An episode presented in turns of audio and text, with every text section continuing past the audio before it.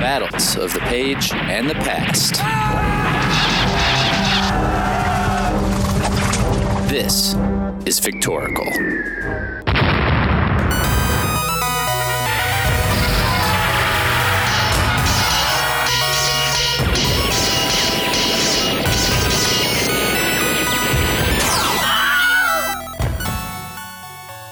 Hey everybody, it's that time again.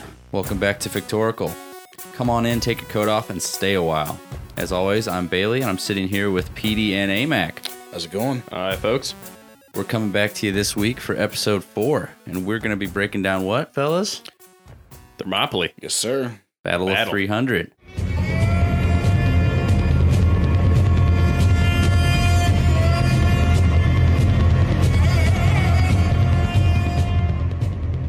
We're going to be talking about the the actual historical battle, and also be touching on some of the representations in uh, Frank Miller's comic book 300 that was also turned into a movie by Zack Snyder, which was what 2008. Ugh. I was yeah, yeah, 2007. seven. I bet it was seven. Yeah. Yeah, we were in It was a pretty defining moment in Yeah. high school, though. I mean, In- that in- movie was in my life. Yeah. Yeah. See all those muscly men with the shirts off? Gives you something to aspire to that you're never going to achieve. Or makes you think things about yourself for the first time. Yeah. It's Makes you Yeah. ask questions. It's true. It's true. A lot, I'm sure there's a lot of people that that was the moment they're like, oh, I like dudes now. Yeah. Not us. Like- not us. No. Clarify, but Well, man, to, to women. And if you don't know much about it, this is the battle where an alliance of Greek city states uh, fought against a massive invading Persian army led by Xerxes. Um, but before we get into that, I wanted to touch base on something that I experienced last weekend. Uh, I went to C2E2 in Chicago with my wife, which is like, like a Comic Con convention. And uh, while we were there, we saw a lot of really cool costumes. But as we're going through, you see all these people in these really badass, like armor and all these elaborate Mhm. costumes and all these people you wonder how they're going to the bathroom because everyone's you know they're in them all day so my wife mentioned that a lot of these people will wear like adult diapers and mess in their britches hmm Which I just You think don't it's under- got to be number ones, right? Oh, Surely you don't extend it. Like you got to be dropping a hot? Are you dropping a hot load? Yeah. I, I guess what do you eat Yeah. the night before and Yeah. how bad's it got to come out But, I mean, all right. So turns out, being grown men, I don't remember wearing a diaper. So Mhm. like when you shit yourself, does it just like cake and just squeeze and you mush it against your butt cheeks? probably yeah probably form factors to your cheeks So I mean, like same thing. Like when you piss in it, you're just that's extra weight that you just have to carry around right against your body. Does it get cold? Is Yeah, it? Is it's it? valid. I mean, Like, it sits in it? like that that warm little nook. You don't you don't lose a lot of heat down there. yeah that's true it's al- always running pretty hot Yeah. in the undercarriage My question is, if you do have to take it to, you can't stand and take a shit, can you? Like you gotta. Surely you You gotta. got to Slav squat yeah, it. you gotta pop it out. posture, right? Slav squat is that a term Yeah, you know what a Slav squat is. I mean, I know, I, I know what you're talking about. I Yeah. never knew it was called a Slav squat. Yeah, Yeah, you throw a Slav cigarette in and like, yeah, You gotta be smoking a Got cigarette. it, yeah. You got to throw on your Precursor. velour jumpsuit, yeah. Damn. All right. wear your Adidas, and just boom, pop it out. Mm-hmm. So, So- if you guys went to one of these conventions, would you do it? Would Would you I- do would a I hot shit drop? Yeah, if you had to. I don't think that I can possibly do that as a conscious individual. No. Like I'm planning on shitting myself when I can't control getting to the bathroom anymore, but I don't want to have to poop my pants. Yeah. Ideally, yeah. I'm a nervy bowel operator. I only operate in a very specific set of I'm a, circumstances. I'm a Otherwise, home court shitter. yeah, yeah, I, things close up real quick. I had to take a shit in your house earlier, and I was very uncomfortable. Mhm. Yep. Your wife was 40 feet away down the hallway, and I'm like, oh, no. I was uncomfortable for you, just sitting up here. It wasn't great. It was tense. It's a tense moment. Sitting No, on it's the- fine. It's, it's not. It's not your spot. Yeah. It's not your throne, and you're sitting there like this doesn't feel right. All right. Well, now that we got that out of the way, yeah. Yeah. let's kick off this week's fact check with AMAC. Let's go. Fact check. Well, actually, All right. Fact check number three. Turns out when you do fantasy battles, it's harder to miss factual stuff. That's didn't, true. or maybe perhaps we're just getting that much better. Like perhaps we're just getting it. smarter and, and more prepared. So what So you're we saying is we're it. not bullshitting our way through Yeah. all of it. Yeah, Not all of it. we will at least touch on a few things that were up in the air, iron them out, if you will. So first one is uh, how to pronounce the name Tolkien, which apparently is Tolkien. There was some toss up about it. It it from what I see and understand, it doesn't matter. Like everybody has their own opinion on it, but if you wanted to get back to the German origin of the word, it would be pronounced Tolkien. That's So, interesting. there you go. Well, fuck those people. hmm we also made some wild estimates as to what it, the distance across the, the United States. So I've ironed that out here as well. Depends on the angle you take. So we'll do a quick like southwest to northeast, then northwest to southeast, then Mhm. directly across.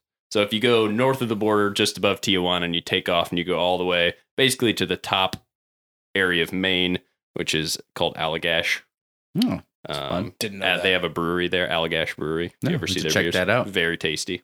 Um, it's about 3,285 miles by the Jesus. road too. That's not necessarily as the crow flies. That's as you drive it. as so you drive it. yeah. So that's zigzagging your way to get Yeah. there in the first place. it was more of a straight line than I thought it was going to Oh, be when I looked at the map. It wasn't. I figured it would be pretty zigzaggy, but you kind of like catch a couple of main highways Mhm. and you're up there. So if you go from San Francisco, which is obviously as far on the west coast, and then sort of a direct cross all the way to Hilton Head, South Carolina. If you belly it. Yeah, that's yeah, that's twenty seven hundred and fifty three miles, and then all the way up in the northwest from Seattle down to the southeast in Miami is about thirty three hundred miles. So we weren't that far off. I think but that's pretty. I think that's we a did win. better than I. Yeah, I don't. What did we even say? I don't even. I think we said point. around 3,000. three You said thousand. 3,000 yeah. miles. Yeah. Hey.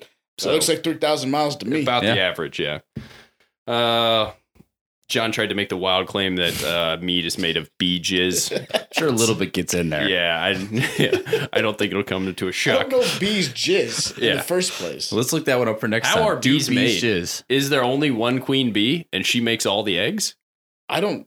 How do more than bees one- reproduce? It's a queen. The queen's the only one that lays eggs. But is it only one queen in a hive, or is it I don't than know. one So queen? does she There's just only like one queen in a hive. Right, that's Yeah. what I thought. Well, you're the bee expert, dude. Yeah, Yeah. I got to talk to my, my pops. Got to get the info on that. You're I the don't only one in this room whose family has owned bees. Yeah, I know you buy. You have. There's only one hi- one queen per hive, and that sometimes they can s- create a second queen, and mm. then they have like this big falling out. There's a fight. Sometimes hives will like evacuate, and you'll just see like a swarm on the street, like around a tree branch or something. Huh. So if you ever see like a swarm of bees like huddled on a wall or on a tree, it's because they like fled their hive. Maybe we No should shit. do a, a s- like a sub episode and we'll bring in Bob Bailey. Yeah, I think All that's on, about excellent- get just call on the it horn. all about bees. Absolutely. We could Skype all him. about bees with Bob. Yeah. So Bee to the Do you think you'd feel comfortable asking your dad about how bees fuck each other? I don't know that he would know that answer. Oh, well, I suspect he does. I tried to get him to listen to this the other day. I set it up for him on his iPod, so Yeah. he might be listening to it. Oh. all right. Who knows All right. if if he is? What's on up, his Bob? iPod. Yeah, Oh yeah, a couple generations behind. Uh, He's talking about smartphones, though. All right. He's talking about it. he's talking about going to a smartphone. He's gonna get rid of the clamshell. Potential. Potential. Really? Huh. hmm Does your dad clip his phone to his belt? Oh no, no, he's Really? hip. He's cool. Okay. Does your dad clip his phone to his No. belt? No, mine My doesn't dad hardly ever carries his phone. He's just like a. He's you might grid. get me if I'm driving somewhere. I might carry it with me, and it might be on. That's how the government gets you. son. yeah, that's right. All right. So, how actually is uh, mead made? It's basically fermented honey, yeast, and a little bit of water. You It's just not let that it, it's like wine, right? You just let it sit and You it just just- kind yeah. of does its thing. It just goes. Yeah. Okay. Um, it tasted not great. I still have the the bottle Yeah, it's that we not drank. awesome. It's still at my house because I didn't drink it. Yeah. Oh shit! Never mind. I drank it. Never false, mind. false, false. I did drink it. Mixed Uh, it with a bunch of Lacroix. Tasted way better. There you go. Churched it up. Yeah. We did get a uh, our first email to the inbox, which is Mhm. very exciting. That is Thank you. Austin, for submitting that. And he uh, he questioned whether Buzz indeed swam in the poo waters of the uh, Maryville Water Park, Deep River Uh, Water Park. Shout out. and I think we'll say he did I heard he did. because again, anecdotal at best. Buzz is another one of our roommates from college, so Mhm. And he got in there got and in he there liked it. with his mouth open. I heard. Yeah. I heard that. he was What, gargling like the poo like, water. like Pac Man. He went Yeah. like hum, like right off the he top was of the water. chomping. They just let the waves run to him. He was chomping them. All right. Well, now that we've covered poo in two different uh, ventures before to we even back. got into it, let's uh, let's start off this episode with a toast. This week we're drinking some red wine, as we figured that would be the common drink of uh, our Greek. Do we have any confirmation on that? oh yeah, no, they it drink the shit out of Yep, wine. They All right. did. Yeah, maybe not red Sutton Garden. Sutter. Sutter House. Sutter Cabernet. House. Yeah, maybe it's a little bit fancier than this, but All here it is, boys. Yamas, boys. Yamas. Yamas. You know, I made the comment last week that I thought mead was maybe better than red wine. Yeah, I remember that. I'm stepping back on that about? immediately. Yeah. yeah. You See, said red you wine's don't- Red bad. wine's I not that bad. It tastes like dry. Tastes like church. Tastes like church. Like mass. Yeah. Tastes like childhood. Mm hmm A little bit of bread, a little bit of red wine. Yeah, a little wafer. They hand me. They put the wafer on your tongue. I don't know why they didn't just put it in your hands, but they. I never, put it on I never let them do that. See, I would just take it myself. I That's don't. how Yeah. you get the coronavirus. That's exactly right how you get the coronavirus. Yeah. Or like when they when they go around and they pass the cup, and then at the end you see the guy just guzzling it all himself. Like I'll finish it. Don't worry, guys. I'll finish it. But it's it's the whole wipe Wait, when they they pass the cup? Yeah, have you ever been to one like Catholic churches where they like everyone comes up and get in line and they all drink from the same cup? Yeah, yeah, yeah. And then at the end, The priest He'll- has to finish it because finish it's, it, it's yeah. sanctified. Um, whatever's it's, left, it's, yeah. blood of It's, Christ. You gotta Jesus' drink it. blood. yeah, Never can't leave it out. Yeah. You can't pour one out for the homies. pour, pour one out for out for Jesus. Jesus. Uh, all right, well, we're through the toast. I think we're ready. Petey, you want to All tell right. us about who was involved with this battle? yes, sir. So we're gonna start by talking again about our main players in our story. We're not gonna spend a ton of time talking about um, the Persians. So it's really just gonna be more of a quick rundown of who the Persians were, where they're at, that kind of thing. So the Persians, or the Achaemenid Empire, is a Persian kingdom that existed from around 550 BCE to 330 BCE. What did what did B? Give me BCE. You know? Okay, so BCE versus BCE and and CE versus BC and AD.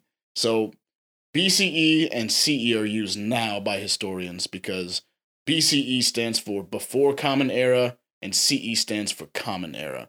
Because the old ones are BC is before Christ Yeah. and AD is Anno Domini, which means in the year of the Lord. So it starts in year one when Christ is, that- supposed to have been born. Is that Latin? Yeah. The Latin word. Yeah. So no one knows for sure when that is. Mhm. You know, we can say it's year zero, Christ is born, boom, right here, but no one knows. And it's also attaching a Christian religious moniker to a something that's used for all time. Right. So they try they change it to before common era and common era. That's probably for the best. So is it is BC start like that? That marker is when Jesus is born. So year zero, everything before that is BC. Zero is when Christ is supposed to have been born. born. And everything Not past he that died. is Anno Domini. Okay. And so what we're working in here is you said 550. 550 BCE to 330 BCE. Okay. So Okay. that's the that's the Persian Empire, the Okay. Achaemenid Empire.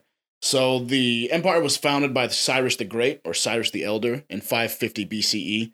But the person who's going to be at the center of our story is going to be several kings down the line, and that's Darius the First. So Darius the First is the one who really takes the Persian Empire and turns it into the juggernaut that it was in the ancient world. Okay, so around 470 BCE, 10 years before our battle takes place, the Persian Empire is at the height of its power. And we're talking 2.1 million square miles. Damn. Basically, big. it extends from real big. So the, better- Bal- the Balkan Peninsula, which is like Bulgaria, Romania, Ukraine today, all the way across through modern day Turkey, Syria, Iraq, Iran, Afghanistan, and Pakistan, all the way to the Indus River Valley in northwest India, and all the way from there along the northern coast of Africa and through Egypt. It's basically the better part of the Middle East. Yeah, and, so, I mean- and the better part of Egypt. Yeah, it is. It is the most powerful kingdom in that region Mhm. in history, Far and for sure, by far and alone. And on the other side of this whole thing, we've got the alliance of Greek city states. Okay, and this is honestly the there's so many different cultures and groups that make up the Hellenistic alliance that's going to stand against the Persians. Okay, and because of the differences in their culture and because of the small land mass that they're all occupying, the Greek city states they fight constantly, all the time for Yeah. resources, control, influence, all that stuff. Okay, but them uniting together to stop the Persians was really an uncommon thing that hadn't really happened before. There's never really been a reason for them to all band together.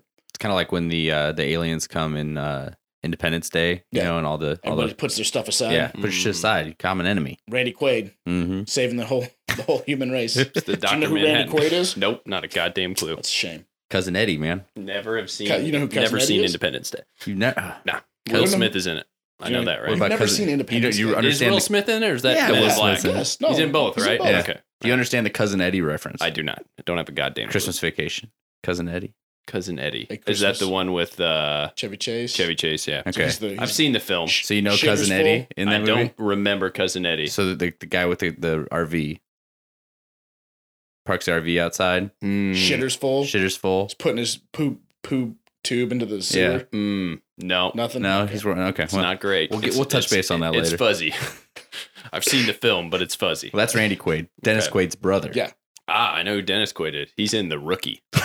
That's the first movie So that is comes it to like mind any is the sport? fucking Are we talking sport movies? You got you got I, sport no, I don't movies even. down. I just happened to. I've seen uh, one scene from that movie where he throws the ball by the the speed checker Which is on a the fucking highway. absurd concept. It's an in the first absurd concept. Yeah. But, but We're off track here. Anyways, but- yeah. This is this is really devolving. Probably gonna have to cut a lot of this out. But the Greek alliance is made up particularly of Athens, Corinth, Thebes, Thespeia, and Sparta, and several, several other city states. Okay, but we're really going to be focusing on Sparta today, mainly because they're at the heart of this entire story, and they by they are by far the most badass, unique culture in the Greek city states. Like far and away the most interesting one. So we're going to talk about the early history of Sparta, their civilization, their political system, their culture, and kind of give you a quick rundown of what these people are all about because you can't really fully understand the Battle of Thermopylae and what happens there if you don't understand why these people think the way that they do. So, a lot of the early info about Sparta is actually really not known. It's murky because most of the facts at the time obviously weren't written down, and the early Spartans, they didn't have any written language. They were fully a oratory society where everything was passed down. Very similar to Rohan from the last episode. hey there, connections. Boom. Bing, bing, bing, bing. That's a, that's a callback. And a lot of a lot of the information comes from uh, originally came from Herodotus, right? Which Yeah. I didn't know. When every time I saw that on things, I thought that was like some book or something, but it's actually a person, right? So Herodotus's so Herodotus's histories is seen as one of the first Western civilization history books. And a lot of the stuff that he's writing about is 40 years after the fact. gotcha. So I mean, he's not writing it as these things are going on, but he's Gotcha. close enough that so he's kind of going through gathering the information. Yeah. He's like the world's first his, like Historian. historian. So Yeah, is he like exactly. a he, is he like a philosopher or just a scribe? he's a he's a author, I guess. I mean, he's a he's a Athenian, if I'm not He's basically just the first guy to take it on his shoulders to write this shit. and down. like This might be useful information someday. So he's writing like about the about the Greco-Persian wars and that kind of stuff, and he's really covering a bunch of different shit from the time period. okay. yeah. But Sparta started out as just four separate villages that all decide to band together, and then they add one more, so it's five villages that decide to dominate this area that's known as Laconia. And if you don't know kind of what we're talking about, if you go back and look at Instagram or look at Twitter at Victorical, we have several maps and pictures popped up there. So make sure you get those pulled up and you're looking at them while we're going through this stuff so you know what we're talking about. But Laconia is an area of southern Greece that's on the Peloponnese Peninsula. So these these five villages are going to form a shared civilization, and then they're going to embark on a series of devastating campaigns to fuck up all of their neighbors. Like they basically band their power together and say, "We're going to take over all of this, and we're going to make it ours." And they they decide to embark on this campaign before they even have like an idea of what their civilization's even about. There are five different villages that just go, "Let's just fucking kill everybody and take their shit." yeah, we're ready to party. hmm Uh, eventually, they're going to solidify control of all of Laconia, and they're eventually going to dominate the entire Greek world. After the Peloponnesian War, Sparta's going to be top fucking dog, but that's uh, that's for another time. So, what's really interesting about Sparta, it has a wholly unique political structure because Sparta's kind of a hybrid monarchy, oligarchy, and democracy. But basically, at the top of the pile are two kings. So you have two kings that rule at the same time over the entire kingdom. And 300 doesn't really go into that. It kind of just tries to portray Leonidas as being like the chosen one. He was kind of like the warrior king, though, right? Yeah. The other one was I don't, know. I guess I don't know they, that much uh, about they the other kind of share. It was dual role. They they Mhm. had the exact same powers, the exact same beliefs, but they come from two separate families. oh, right. That like we're supposed to come from Hercules, correct? Yeah. mhm. So there's the Agiads and the Eurypontids. So these two royal families each supply one uh, one descendant who serves as one of the kings. So they're said to descend directly from the two sons of Heracles, which Heracles is All right, Hercules. that's the, Yeah. the So, pronunciation of it. If you don't know who Hercules is, what the fuck have you been all your life? Watch, watch the watch, Dis- the Disney film. There you go, For Yeah. sure. It's It's historically definitely accurate. it's It's dead on. pinpoint accuracy. Danny DeVito's character in that may be the best Disney character of all time, Mhm. Yeah. personally. I haven't seen that in so long. We should watch that. Who Frank. plays who plays Hercules? I don't know. I don't think, honestly it- have I don't no think it's a nobody. You think it's it's not Dennis Quaid? Not Dennis Okay. Quaid. Maybe Just Randy. Quaid. So Heracles or Hercules is supposed to be the mythological founder of Sparta, which, oh, okay, all right. hmm But these two kings share equal power, and they have to agree on all matters of state for that decision to be made. But the philosopher Aristotle explained Spartan politics basically the rule as a kind of unlimited and perpetual generalship. Because as time passes, the kings are going to have more and more political power taken away from them, but they rule and control the military entirely. There's hmm. really nobody who can tell them what to do with the military. They do whatever they want. but they split that power. One Correct. doesn't have any more than the So other. So usually one goes on campaign and one stays behind in Sparta. They never, both kings never leave because one person has to rule. And we'll Imagine if it was that way in the United States and like the Democrats and the Republicans both got to pick a president. and there's like they a had dual presidency. Yeah. Oof. Whole chaos. That sounds like it would work really, Yeah. really well. Uh, below them, you have the Gerousia. So that's a council of 28 elders that answer directly to the king, uh, made up of men over 60 that basically are elected for life. So you get elected to this general assembly and you serve until you're dead. And then below them are the Ephors. So this is a council of five elected officials who are basically voted on every year. You serve a one year term and then you're forbidden to be reelected. But they act as like the checks and balances system against the kings and they are they end up having more political power in the country than anybody else does. Yeah. For some reason, they're depicted as old lepers. Yeah, the, they're in the movie 300. They're Yeah. the guys on top of that mountaintop. It makes it seem like they're like priests to the Yeah, to, it's the, odd. to the And then The they Oracle. like to lick young girls. Yeah, and they in the movie they Which is combined the the Oracle at Delphi with the Ephors, and in reality uh, that wasn't the case. They, Delphi was a totally different. It different was two separate like, way things, away. yeah. It's way away from them. so they kind of the movie 300. We've talked. We'll talk about this more, but they did a pretty decent job They representing some- a lot of stuff. but. There are some things that fictionalized. The, some- the Ephors, they yeah. kind of the Ephors weren't. uh We'll get into it later, but We'll try was to give them credit when they actually nail something. Yeah, And then below them, there's a general assembly and all that stuff. But we're not really going to go into the politics, but we are going to talk a lot about their society because it's fucking fascinating.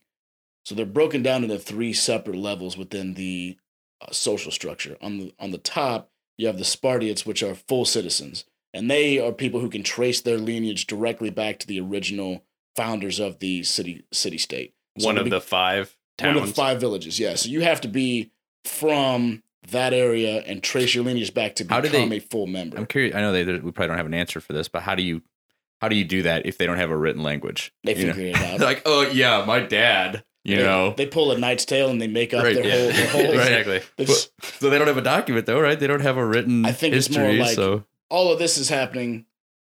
A lot of this is happening after they figure out the written language and they have records of everything. Oh, I see. There's like a secret code word that only Yeah. those people know. just You've got to be able to speak the It's like the word. Masons have a handshake to Yeah. let you know that you're in the group.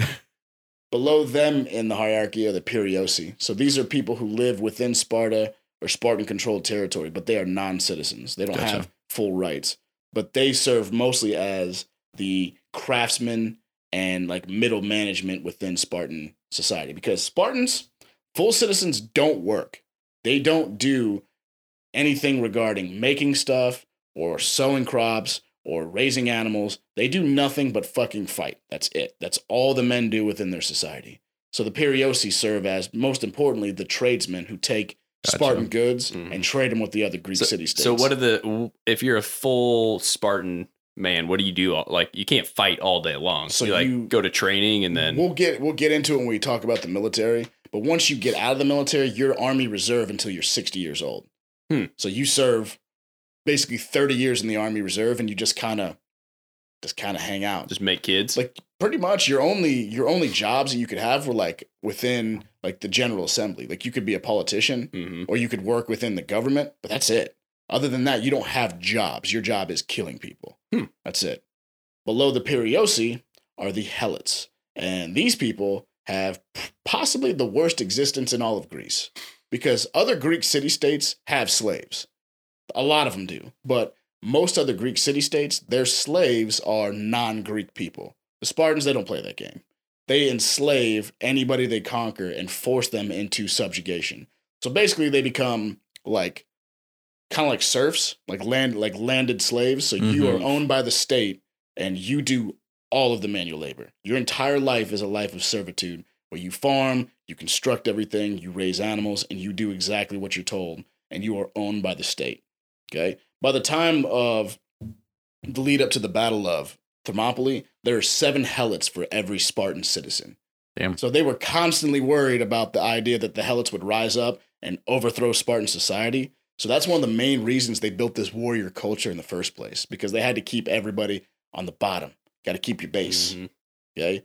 So due to fear of uprising, they formed coalitions with all their neighbors. So like, hey, if our if our slaves raise up and try to overthrow us or attack us, will y'all jump on board and help us out? And everybody's like, yeah, yeah, we'll help. So that that alliance is actually going to be the the focal point for the entire Greek alliance that's going to fight against the Persians. So some I wanted to bring up right here to keep the helots in line. They actually establish a secret police force within Sparta. It's called the Crypteia. So the most promising and savage young men within their culture who are going through the state uh, education system, the Agoge, they are put into like groups of young men who roam the countryside at night, armed with knives, and kill every single helot they come across, just just to sow discord. Hmm. They are they do hits on helots that are even like breathing or talking about possibly rebelling, and they literally just go into people's houses that are helots and just fucking kill everybody, just just to Just like so keep the rumors going. Yeah. Like, hey, these people fuck you up. there's a there's a secret police that will come in and kill everyone if you even talk about Damn. rebellion. So it's pretty hardcore. Life in Sparta was not easy from the jump. When you're born, and actually the movie does a really good job of giving you a really quick rundown through montage, of course. Yep, it's an epic epic montage. It is pretty badass. Yeah. And it's got a really great uh like a voiceover. Yeah, the narrator When a is Spartan child is born. Yeah. Yeah, farmer. Here you go. Yeah, and it's I mean it's dead on. It's it's it's exactly right. So when you're born, that child is inspected by a council of elders for any type of physical impurities at all. So if you're you got a withered arm, or you got little legs, or it looks like your back's all twisted, if you're puny or malformed at all, that child is taken to Mount Taygetos outside the city, and they throw you into a ravine. No scoliosis in Sparta. Not once. like the Can't Nipping do it right in the butt. like the equivalent of like dumpster whacking a kid. Yeah, straight state sponsored infanticide. Yeah. they take you to rough. a they take you to a cliff and fling you off of it and say, "How far can I throw this kid? right? How far do you think I'd get?" Part of the Olympic Games. The Hank, original Olympic Hank Games. threw it Mhm. past that boulder last week. I'm gonna see if I can shot put it. It's actually where the shot put came from. Yeah. Spartans created it to take a baby skull and fling it. Get a little dark. And we dark. don't condone the throwing of children. Yes. No. So once you uh once you reach seven years of age, all Spartan boys are entered into the Agoge system.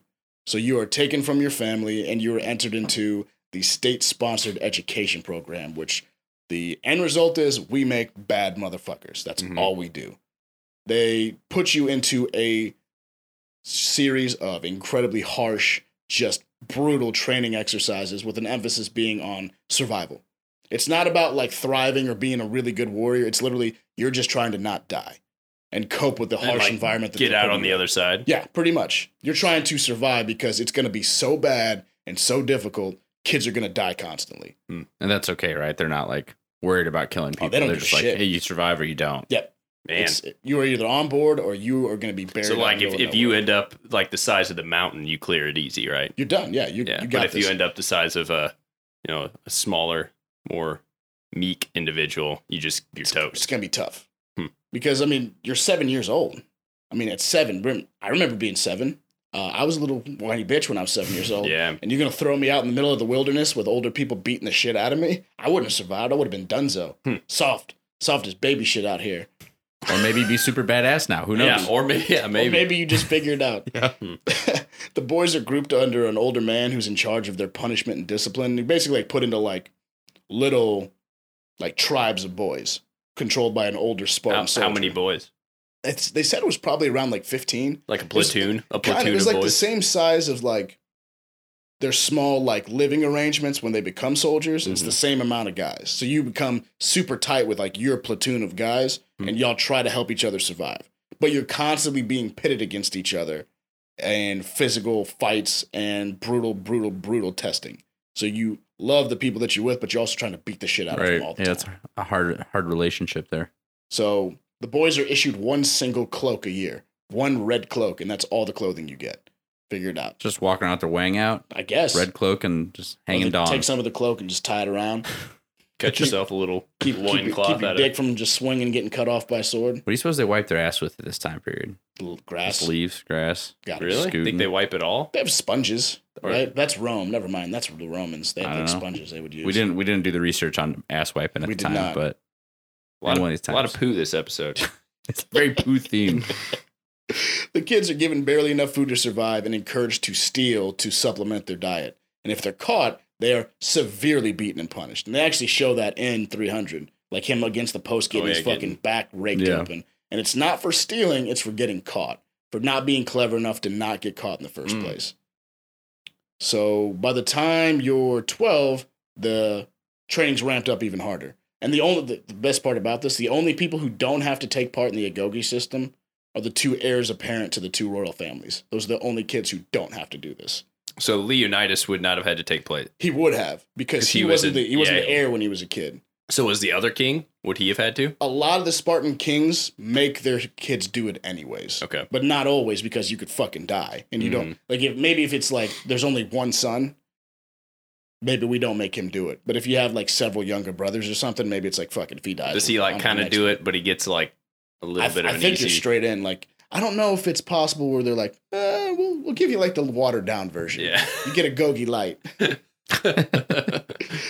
The, but 12, it's ramped up even harder. And this is when they start putting even more brutal activities into it. So I put in here the cheese fight. This shit's fucking wild. At 12, they take all the boys, and this was like the first public like display of what they've been going through. They'd have a temple where they'd bring the public in, and you would watch. At the altar, they'd put big, huge pieces of cheese and wheels of cheese all over it. Mhm. And the boys are told, go steal as much cheese as you can. But guarding the altar are older boys around 16 to 18 armed with whips. Ooh, it's like American Gladiators. They had that game where you had to dunk the ball in the Oh, cylinder. yeah. Oh yeah. But they're armed I with like whips that. and they're told, this is your territory. You guard this at all costs. So boys were constantly killed and beaten to death while they were doing this Damn, In all for a piece fight. of for, cheese. for some cheese. Mm-hmm. Got to get that cheese. This is also the time, around 12, when you would begin your relationship with an older adult male Spartan who would act as your surrogate father and be responsible for your training, but also your training in the lovemaking. a lot of butt play. Yeah, the Spartans, uh, they practice state-sponsored pederasty, which is an erotic relationship between an older man and a younger younger boy, like a teenage boy. Hmm. So they, you basically, you would form a bond with this older man who would act as your surrogate father and would teach you the ways of lovemaking, What does that mean? butt you- fucking, Oh, teach you how to butt fuck. is and making you suck his schwanz. I, probably, Probably. I would say probably. I don't know why they didn't cover that in the movie. They- you know, they they- Yeah. Huh. In the, in They the movie, they that. actually make fun of the Athenians for being a bunch of boy lovers, but they sponsored state mandated man love. Hmm. there you go. And like maybe it's because man love leads to better troop cohesion. Maybe you care more about the dudes around you if y'all are fucking all the time. Maybe. yeah, I don't know. Possible. I don't know. Maybe there was a bunch of creepy old dudes that liked fucking little boys too. So they just wrote it And right then- in. so they this is just a time wrote it period they in, just yeah. Yep. eh, fucking's illegal. All right. Put it right in there. Hmm. so at 18, you become a reserve in the Spartan army. At 20, you become a full member. That's when you're a man at 20 years old. So at 20, you're appointed to one of the Syssitia. When the Syssitia are like like a gentleman's club, not like a strip club, but like a like the Shriners or like Yeah. like the Elks The Lodge. Masons. Yeah. Gotcha. and they were they were mandated for all men to be a part of.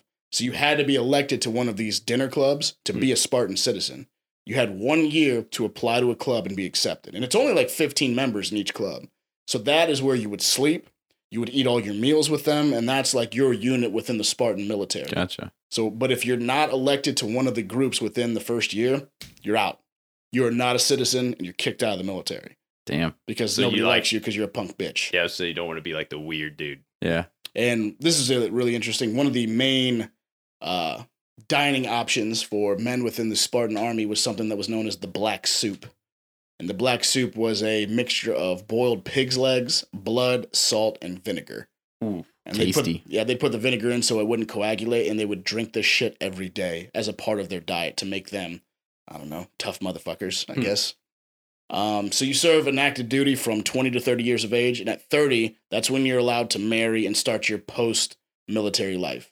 But you remain in the military reserves until you're 60. And what was really crazy was women within Spartan culture had it better than women in any other culture in Greece. Because Spartan women were the only ones who were able to own property and manage their own finances and household. Most other other Greek city states, women weren't allowed to own shit. And they also engaged in partner swapping. Like women had a lot of power because Spartan women are the only ones who can give birth to Spartan men. So if you were married to some old decrepit fuck, your husband would allow you to fuck a young the young bull.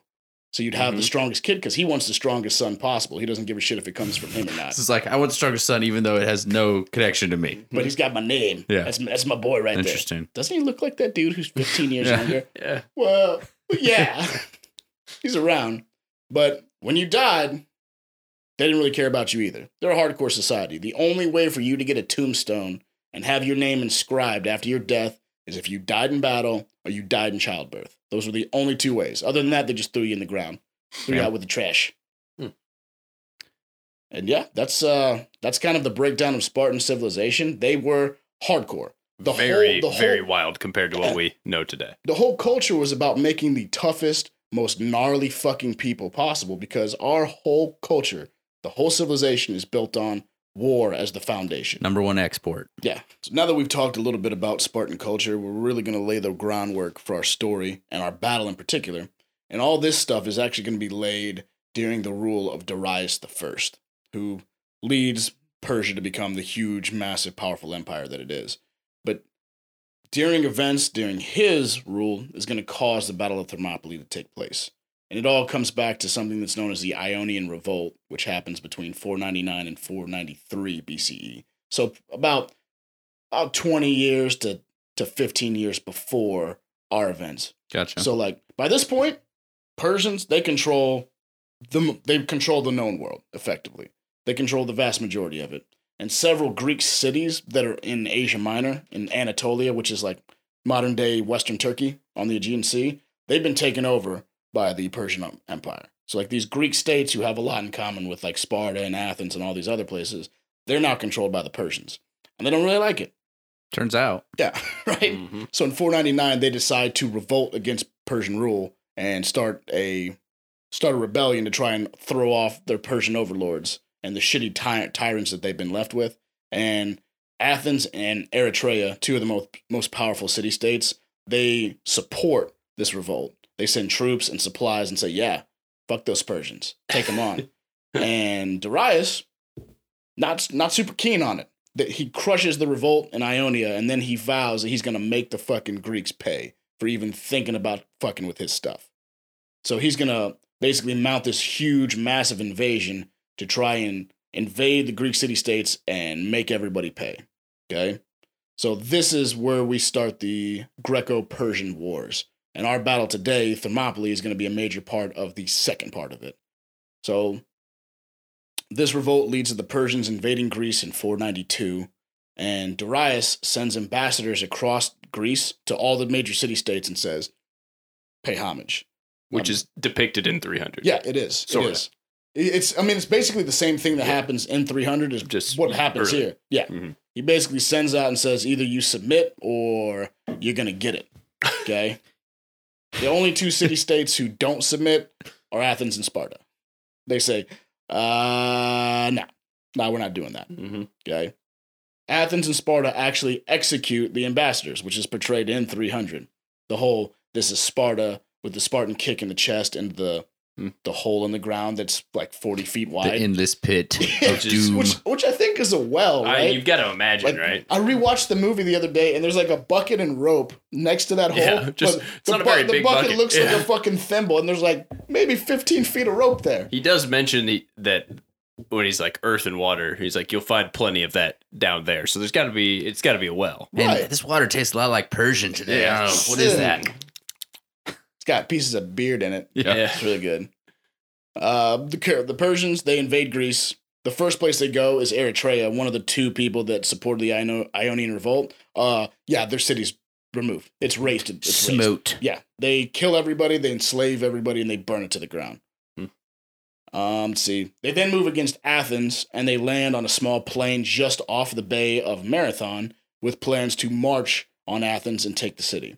So in September of 490 BCE, you have the Battle of Marathon take place, which most people are familiar with. But a vastly outnumbered Athenian army is able to just destroy the Persians, to take them on, go toe to toe, and fuck them up real good. Persians are forced to flee to their ships, and the army of Athenians marches back to the city because the Persians try to do a runaround to get to It's a Athens. classic move. So Cult when they classic. come, they come around on Athens. The army's waiting on them again, and Darius goes, "Yeah, let's go home. Mhm. we're we're done." Turns out this one didn't turn out the way we wanted. So his plan is to raise an even bigger army and come back and really fuck him up. But then he dies. tough break for Womp womp. Darius. Died on the shitter. Crossbow, crossbow on the shitter. uh, revolt breaks out in Egypt in 486 BCE, and that basically postpones indefinitely any invasion of Greece. And then Darius dies. Mhm. So womp womp. So power passes to his son Xerxes, Xerxes the First, or Xerxes the Great, who uh, doesn't play around. Like in the movies, he's portrayed as like a seven foot hermaphrodite with a shaved head. Yeah. I get right. I'm I'm not trying to be mean. Like it's Yeah, really sort like of. He's he's odd. supposed to be kind of. androgynous, right? Yeah, he's an odd He's got character. an extraordinarily deep voice. Like like absurdly Yeah, deep. like obviously modified Like, deep. like Barry White. Oh Mhm. yeah. Come on, Leonidas. You know you want to get on board with this. They take a lot of odd uh, on, liberties. They make a lot of like, I don't know. We'll, we'll talk about like the Like- immortals like- later. yeah, there's- like- Mystical there's that- changes. Yeah, there's a Yeah, weird mystical moment where there's like a goat playing a saxophone in the camp. Yeah. And you're just like, Yeah. what? There's a human goat. Maybe they just try to play on like some of the. While the orgy's going on, there's yeah, just a while goat there's man. sort of an orgy going on, but it's kind of a half or It's like Yeah, a like- soft core orgy. you like they're it's supposed to be attractive, but they're kind of nasty looking. Yeah, like, oh, Can you find some better looking? It, I think it's supposed to be like uh, Xer- it's supposed to be Xerxes like harem of like interesting creatures, basically. Oh, yeah, that's so I take people like when I find a weird like kid with no legs in my, I, Yeah. I bring him into my harem and make him one of my weird This is one of my favorite things to do. Just go look at the weirdos. freak Yeah. show. It's a freak show. It's a That's freak what show, it is. yeah. It's his personal freak show Yeah. with his goat World's that plays first freak show. Yeah, so weird. I think it was a flute, not a Oh, saxophone. Whatever it is. Whatever it He's playing Careless Whispers. Oh man, Xerxes crushes the Egyptian revolt, just bombs them, Hmm. takes them out, and then he he has to solidify control at home because King Darius had several sons, like a bunch of them, but Xerxes seizes control, ices out people that want to try to stop him, solidifies control, and he quickly begins preparations to take over his father's final wish, and that is to make the Greeks pay.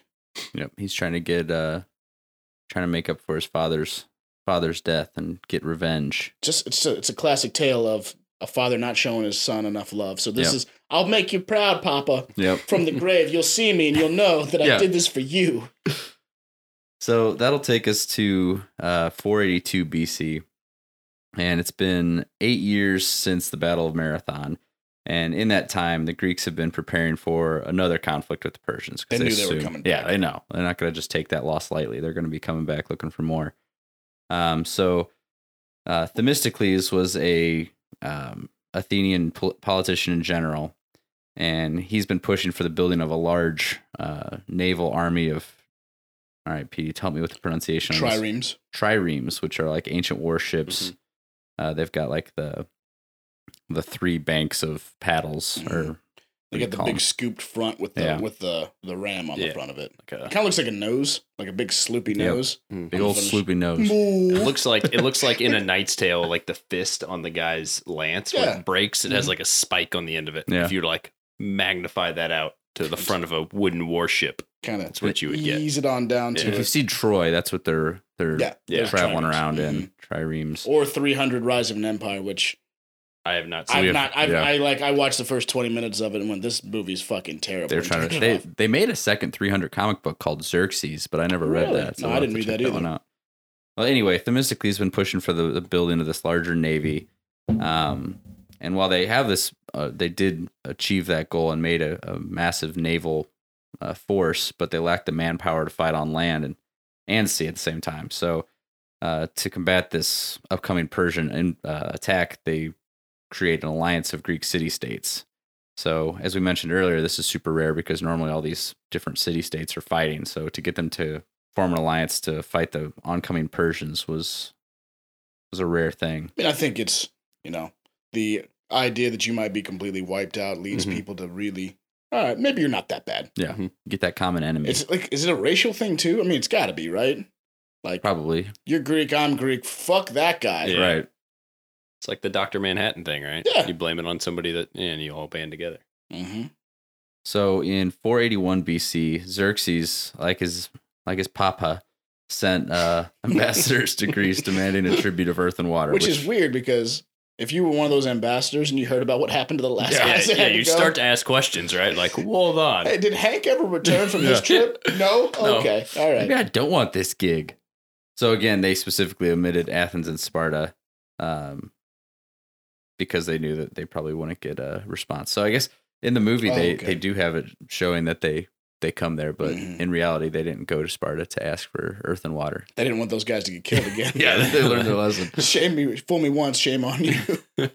So in 480 BC, the Congress of Greek city states meets and they decide that Greeks should put their their bulk of their force in the Vale of Tempe and block the Persian advance. That's where they think they're going to be coming from. Mhm. So they send 10,000 hoplites, which is uh, Greek foot soldiers, correct? Yeah. Mhm. Yeah, but it's More or Greek heavy infantry. Yeah. So they send 10,000 hoplites to the, the Vale of Tempe and uh, they plan to stop the Persians there. Uh, as they're on the way on their way there, they learn that the Vale could be bypassed by another pass, and that Xerxes' army is is quite massive, It's pretty big. Yeah, big army. So at that, the Greeks retreat and uh, they start thinking about their next next maneuver to try to cut off the invading Persians. At this time, Xerxes' troops cross the Hellespont, which is uh, a water passage between the Aegean Sea and the Sea of Marmara. Uh, Basically, allows you to get from Asia onto the Greek, like the- Peninsula. into yeah, onto the Greek peninsula. But because his dad had to do it by boat, like he had to take this huge fleet of ships and invade with all you know, with all these troops, and it's a lot harder to get a huge fleet somewhere than just just pop across. But Right, the and- fact that they did this is fucking crazy. Mhm. Yeah, and, and to do so to do it to not have to do the boats, they built this huge uh, pontoon bridges um, that were essentially just built like a boat, like boats next to each other Mhm. that they connected with with a bridge, and it was about four thousand four hundred nine feet. They built a road on top of them. Yeah. Mhm. So they anchored the boats like basically in like a zigzag pattern. If you look at Instagram and Twitter, we have a That's picture right. of what it probably looked like. And then laid down planks and laid down dirt and made a road and then put up a bunch of screens. So like when they took the horses and animals across it, they didn't know that they were over water, so they wouldn't freak out. So That's they a good- basically built this big screen shield so they couldn't see. where Pretty they were at. incredible given the technology they had at the Oh, time. 100 percent, man. It's Yeah, a, crazy. lot, a lot of foresight to think about like the animals and stuff. Yeah, I Yeah. mean, I guess probably the first first horse like freaked out and they're like, "Oh, we should probably do something about this." Yeah. Uh, so after they figured out how they're going to cross the Hellespont, now they're in Greece, like they're they're on to the mainland. Um, so Themistocles and the Greek alliance decide on a second plan, and that they will be blocking off Xerxes' troops at the narrow pass of Thermopylae.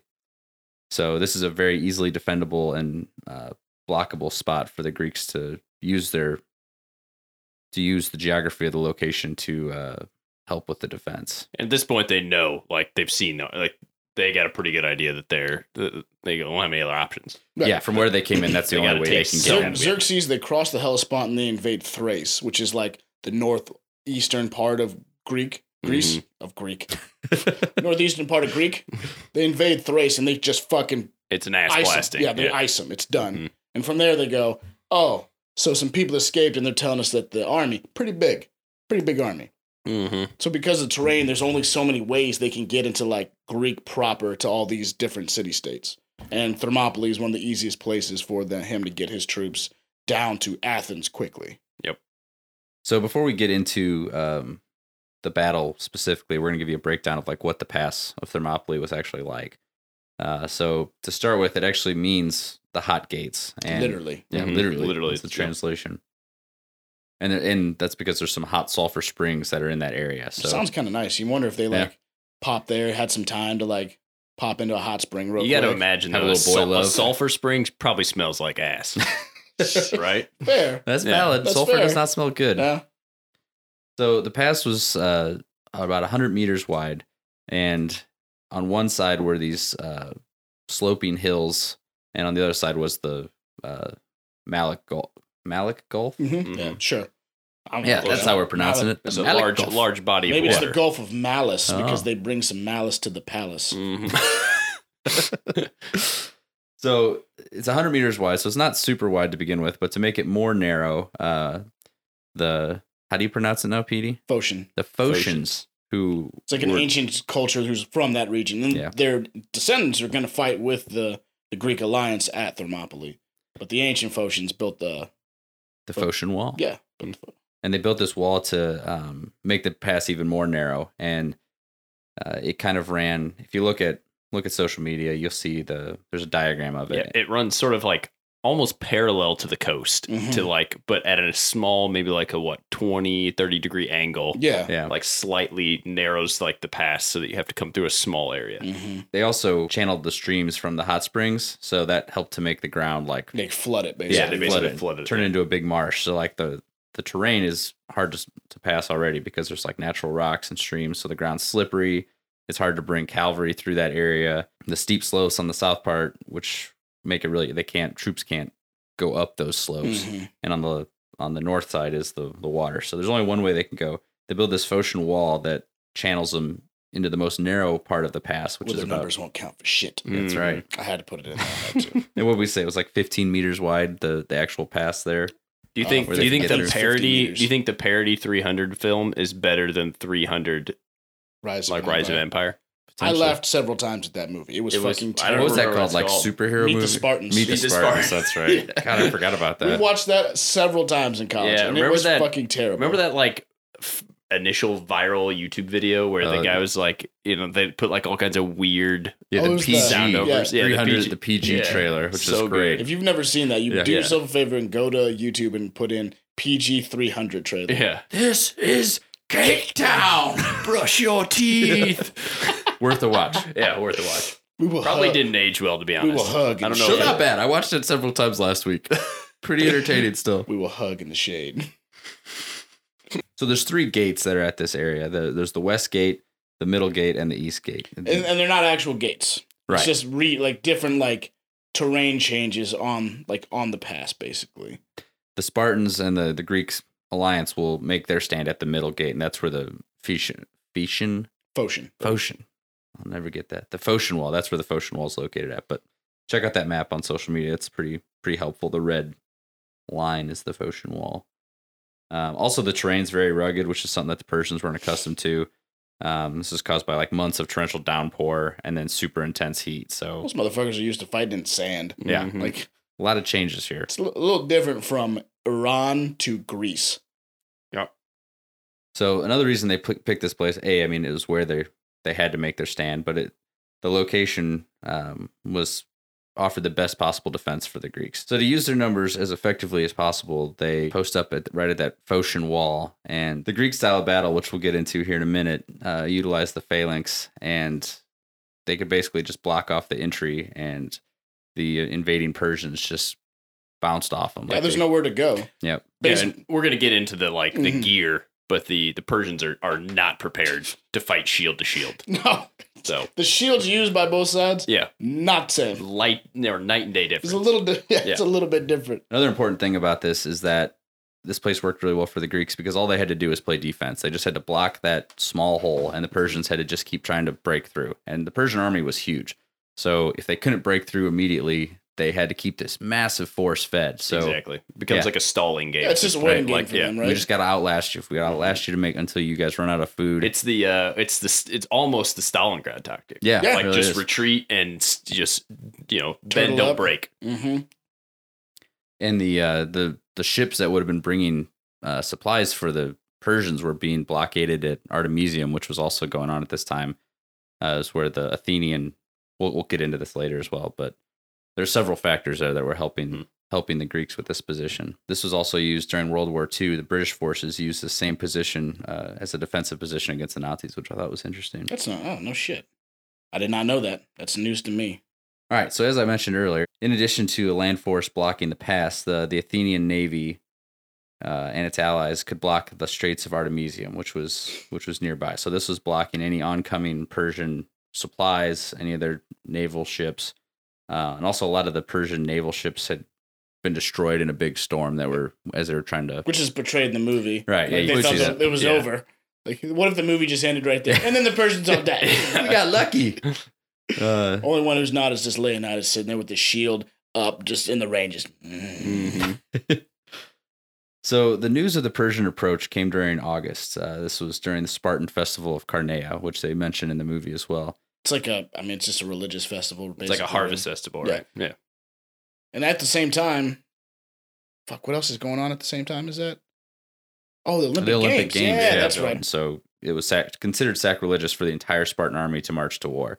Seems kind of silly now, like to look back and be like, why didn't they just be like, okay, uh, it's No, like no, fucking no. a It's festival, like or we could all certain death, right? Yeah, Like you're gonna, everybody's gonna die and be enslaved, or we can like postpone hold to these thing. religious. Do you think there's any? You think there's any validity? Because in the film, it's depicted as, but I never read anything about this. Like the the elders, the Ephorus, Eph- Ephorus, E-Force. Ephors, were like bribed by the Persians. Yeah, I don't think. I don't I don't- think, I think that. that was I think it's literally like because of how strict and by the book their culture is. I Mhm. think it was like, well, we don't do it. We don't fight in Carneia. We don't fight during this. The Yeah. Olympic Games are going on. I paid good money for my seats.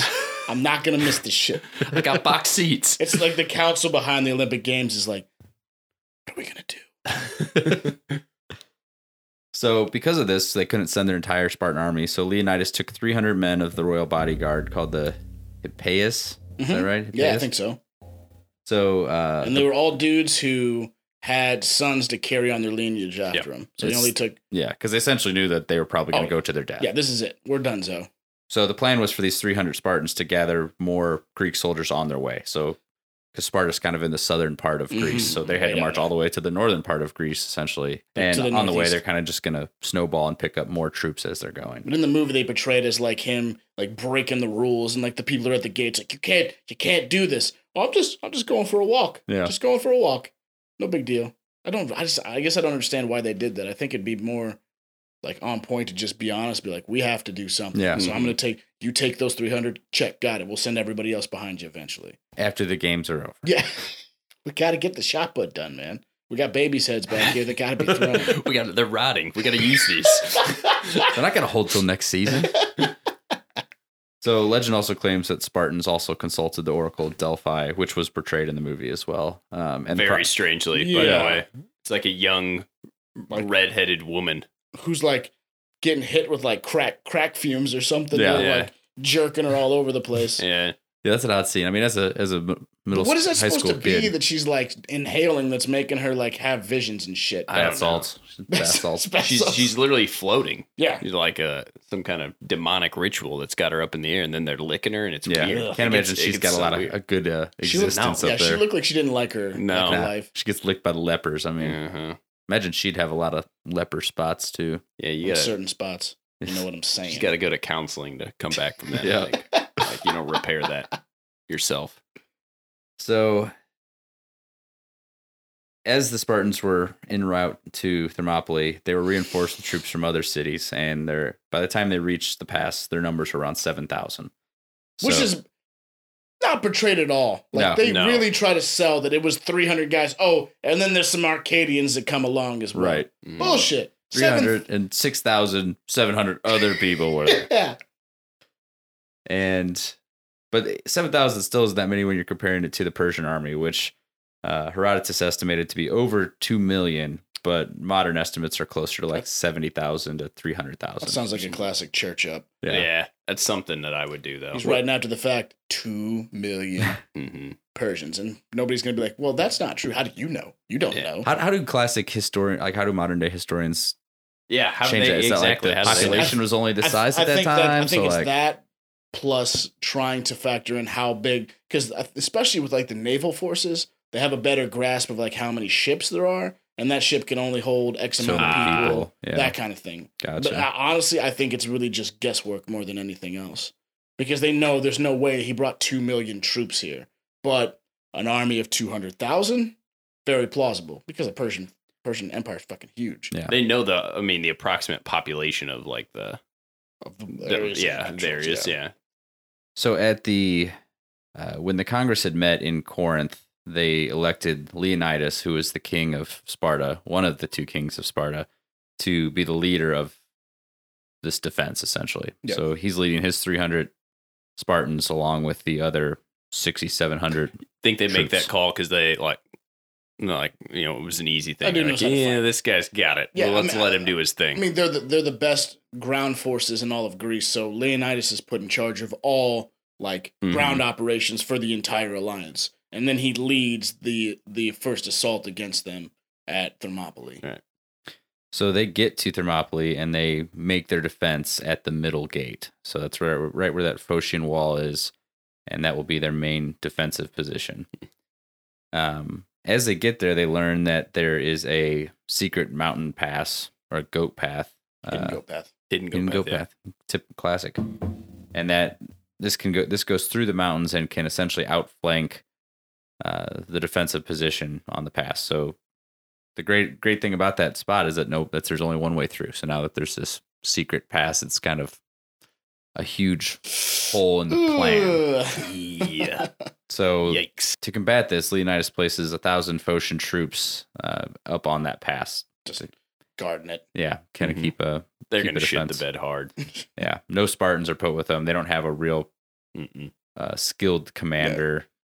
So like across the entire alliance, the Spartans are basically because they're the best military forces that they have. They're put in like leadership positions to begin with. hmm So like the 300 Spartans that are at Thermopylae, they they fight as a unit, but they are supposed to be effectively controlling all military decisions that are made, and it's all coming down from Leonidas to his officers to his men, and then they're in charge of everybody else. But they choose not to put any Spartans with the three with the Phocians because they all fight together. Like I'm not gonna sit in one guy to watch y'all. Right. Y'all guard this path. Don't let them come this way. Sounds like they like took the varsity and put them on the front lines, and then they put the junior varsity down there, and then the freshman, and then the seventh grade B team guarded the pass. I, I don't think they thought Like, the pass was really gonna. No. I don't think they thought they They were gonna find. it Yeah, Like, yeah, it'll be fine. We'll just put these guys here. We did something. you guys are you, you're doing you're doing it. Good Yeah. job, you're guys. You guys got to Yeah. watch the car. yeah. Got to stay here, watch the car. so, uh, in mid-August, the Persian forces were spotted across the Malian Gulf, so they could see them in the distance, kind of like as it's it's curving. Uh, they could see the troops coming along the on along the Gulf. I mean, it has to kick up a hell of a fucking dust Yeah. storm as they're Oh, coming yeah. that way. Thou- thou- hundreds of thousands of soldiers, a huge, massive. You army. see it in the movie; it shakes the ground. I think Yeah. it's an earthquake, and that actually happened for sure. like like the fucking T Rex coming Yeah, for them. exactly. You're sitting there drinking gourds of water. They start shaking. what is that? Earthquake. earthquake, total Mhm. earthquake. Battle formations. So they hold another council and uh, they decide that they're going to make their stand here. They they stick with this plan. And at this council, someone mentions that the arrows of the bar, uh, the quote of, because of the arrows of the barbarians, it is impossible to see the sun. Uh, the Greeks respond, and I'm, it doesn't. I don't know if they're 100 percent sure who responded. It's either Leonidas or Dionychus, Mm. Mm-hmm. Dionyscus. Dionychus. I think it was Terry the janitor who's standing in this corner, Yeah. like sweeping the floor.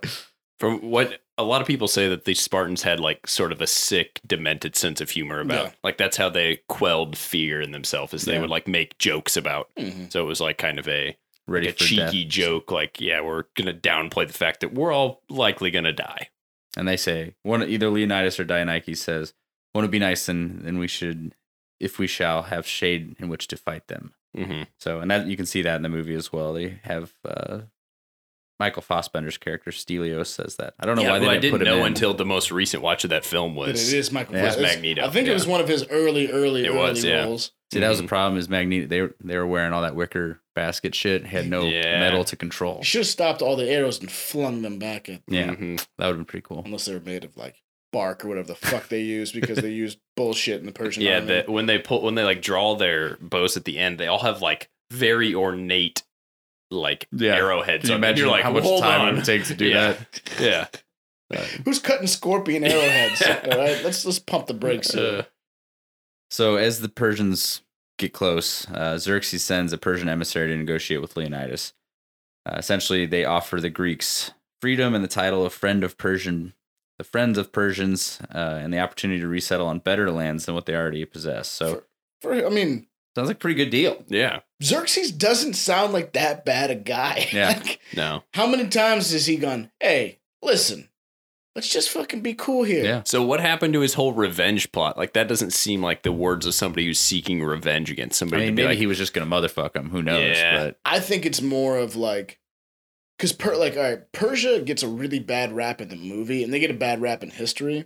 They built one of the most effective governing structures anywhere in the world. Mhm. And the reason it all worked is because they didn't make the people they conquered conform to Persian lifestyle. They Hmm. literally allowed you to keep living however you wanted to. You can worship whoever you want and you can do your thing, but you'll just supply men and tribute to the Persian Empire. is that similar to like how Rome operated? Um it's yeah, eventually, and they get it from the Persians. Gotcha. Like uh Alexander the Great's going to steal their political system and he's Mhm. going to use it. So basically you put trusted advisors in charge of each area you take over. They called them satraps.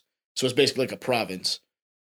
And you put a trusted advisor in charge of that and you let the people continue to effectively live their life the same way. Mhm. So he, the dude's smart. and He's probably going, man, I don't want to lose all my fucking people. I don't want this war. Just fucking bend the knee. Just bend the knee. knee. I'll make Daddy proud, and we're out of here. We're done. We're all good. Well, Leonidas does not go for that. He refuses. Uh, the emissary asks for the Greeks to hand over your arms, and Leonidas responds, "Come and take them," which you can see in the movie. Which is like they're in the middle of the battle and Mhm. he like somehow yells it over everything that's going on. Mhm. Yeah, I guess that he doesn't actually have that conversation with emissaries, does he? He doesn't talk to any of the emissaries. Only No, only Michael his people do. Fassbender is the one who like. Yeah. Michael Fassbender Air Jordans it off of that fucking rock. God Yeah. damn! What a what a leap. Sails 30, 40 feet through the air. Mhm. And like, all right, rewatching the movie, that dude's whip hand is coming forward and he's still like 20 feet away. He Mhm. should have whipped him in the face. Yeah. I don't Very- buy it's it. a very similar situation to the ladder at Helm's Deep. Yeah. where it's like bending forward and then he shoots it and somehow it's now back 45 degrees. Yeah. If you watch really closely for these things, you could definitely Yeah. find some plot holes. So the emissary returns empty-handed. The battle is now set. I, honestly, I think Xerxes was kind of like, we might take some heavy losses here too. Like it could could be challenging to break through Yeah, this this small like place. this so doesn't look good for us. maybe we just buy yeah. our way in and save the My battle. guys have wicker shields. Yeah. They don't. They've got better shields. Yeah. I mean, he's got this whole campaign that he has to embark on past this first battle. Right, yeah, he's trying I've to got to get try through to subjugate all these different city states that aren't on board. I'm gonna Mhm. have to fight more battles. I can't afford time or Yeah, manpower. maybe that's it too, the to time. get bogged down in this shit. Yeah. So let's just fucking get it over Come on, with. here's take these lands, take But these he- titles. He still spends four more days there waiting. Yeah, I hoping. think he so he delays for four more days, and I think it's just yeah, waiting for them to maybe come to their senses. Come on, come on, come on. That's going to lead us into the battle, and Petey's going to break down the Spartans for us. So before we get into the events of the battle, I know we we keep saying that, but I think I think it's really important to kind of break down what exactly the Greek soldiers are going to be utilizing at the Battle of Thermopylae in terms of their basic kit of weapons and armor. And that's this is going to be the deciding factor for the Greeks at Thermopylae and the Greeks in this larger Greco-Persian wars is they are better equipped than the Persians are. By orders of magnitude. Yes, correct. It's not close. And this, uh, we're going to talk about what the Spartans would utilize, but honestly, it was pretty much for par across all Greek like hoplite forces that they would be outfitted fairly similarly. And the main and most important weapon to the hoplites was the dory. Yeah, no, it's not not that most intimidating a name for a weapon. Yeah, not like the fish played by Ellen DeGeneres. it is a They weapon. don't have Ellen DeGeneres under their Mm, arms no, they're throwing no. at people. They slapping them with a fish. You stab them and they start dancing. Just keep dying. Just keep dying.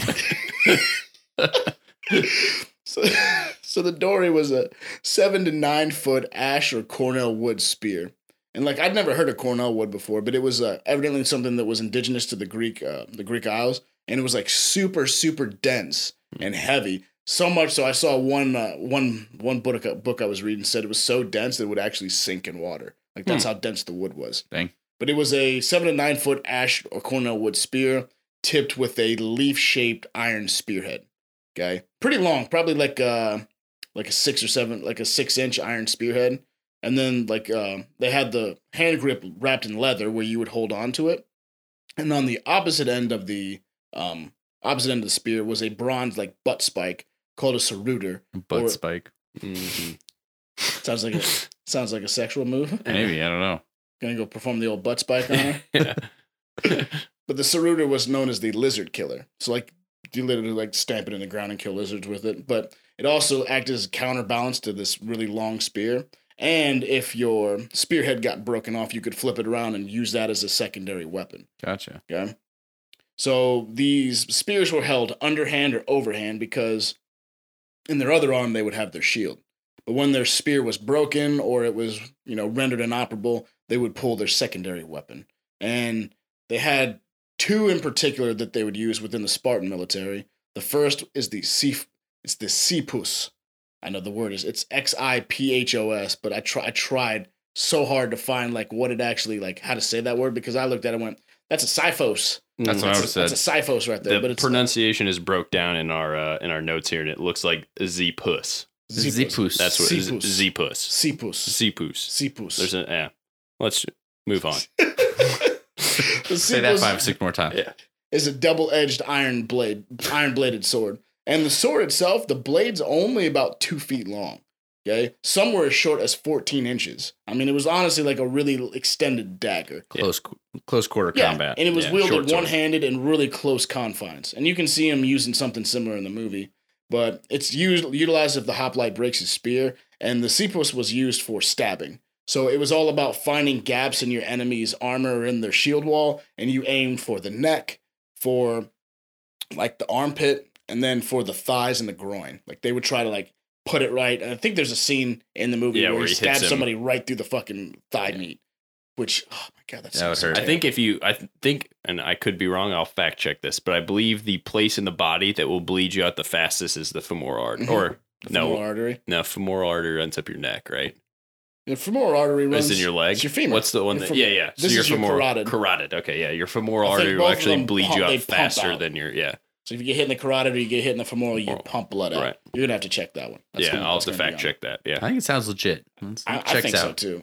The other type of sword they would use was called a kopis, which was a single edged blade, but it was like a curved blade. It kind of looks like uh, a like an arakh kind of that was used by like the Dothraki, Yeah. but just not as big of a curve in the blade. Yeah, and that's kind of you see that in the movie, right? Yeah, that's what they use. Yeah, that's blade. kind of what yeah, they're it's using, yeah. but theirs are like super ornate and ridiculous looking. Theirs were very much more rudimentary. But the guys in 300 are carrying the kopis.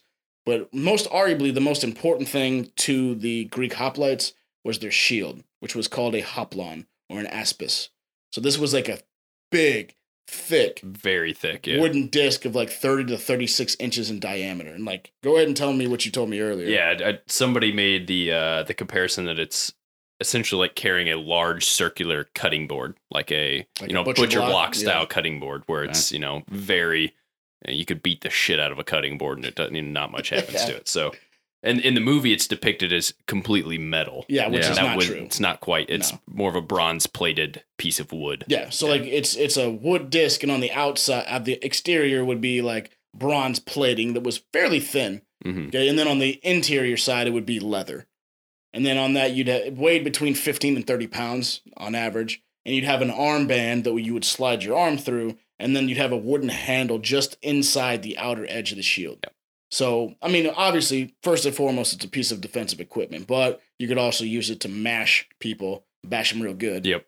Or Captain America style. Throw your shield. Slide it right off your yeah. arm. Mhm. But I mean, it's um, it was pretty effective to be honest. And one of the cool things that I found that I, had, I didn't mention earlier, but uh, one of the sayings for the Spartan people, particularly mothers and wives, would say it to their husbands when they went out on campaign, and they portray this in the movie. Yep. They would tell them either with this or on it, talking about their shield. Either you come back with this or you come back on it because you're dead and you died in battle. Mhm. Pretty dope. That's hardcore. The main piece of uh, armor they wore was a breastplate.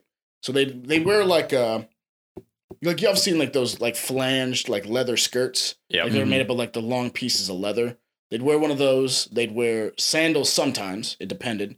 But then they'd wear a bronze uh, breastplate. So Which- sometimes they go no shoes. Sometimes, They're yeah, barefoot. yeah, they go barefoot, just rock it. Take some stones to go barefoot. Yeah. Those hobbit right? feet. Yeah. Extra time.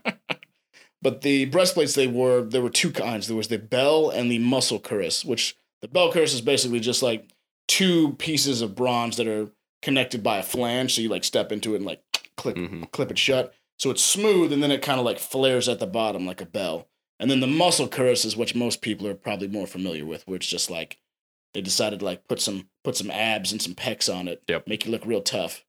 Which they're not sure which ones they used at uh, Thermopylae because they think they either wore those bronze breastplates or they wore something that's known, known as a, lino, a linothorax, which was a composite piece of armor made of layers of hardened leather and linen, like all stitched together. Hmm. Okay, which was resistant to slashing damage and arrows. But the bronze breastplates they protected the entire torso from any type of sla- stabbing or slashing because you couldn't just punch through it.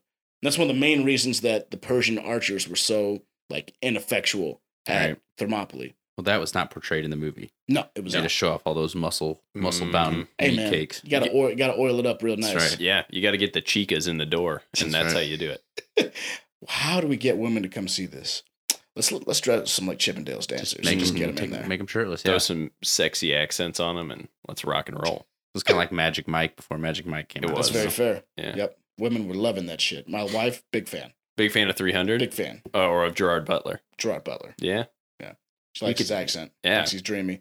You What's look that? at What's him. that fucking movie he's in where he dies? Oh, uh, P.S. I love you. Yep, she loves that one. I've never seen that one. It's I like how you know that one. Right? Sheesh. Big Nailed sheesh. Crushed it. the man likes a good rom com. All right, we were talking about that last night. yeah. There's So- a couple out there. that- Oh yeah, the hit. most distinctive thing about uh, the Spartan, the Spartan kit, and just the kit worn by most of the uh, hoplites was their helmet. So this was called a Corinthian style helm, which was made out of one entire piece of bronze. Like it wasn't flanged or put together. They literally took a piece of bronze and bashed it into the bell shape, and you'd wear like a it had like a leather cap on the inside of it. But the only things that it had were it connect it protected the entire head and neck and had two slits for your eyes. Obviously, couldn't see out of it really good. Mhm. You could basically see right right in front of you. No Which is really, vision. if you're fighting in the the foul, that's really all you need. yeah, it's all you need. Yeah. And then on the top was the really distinct horsehair crest, which served a dual role. They believe that um, they had different ones for officers, perhaps, hmm like to distinguish who was who, but they also wore it for intimidation, like straight up. It was Yeah. just for to intimidate. It is a gnarly looking It helmet. looks Yeah. fucking awesome. Yeah, I, it's I really want cool. one very badly. hmm It's on my list of haves sometime in my life.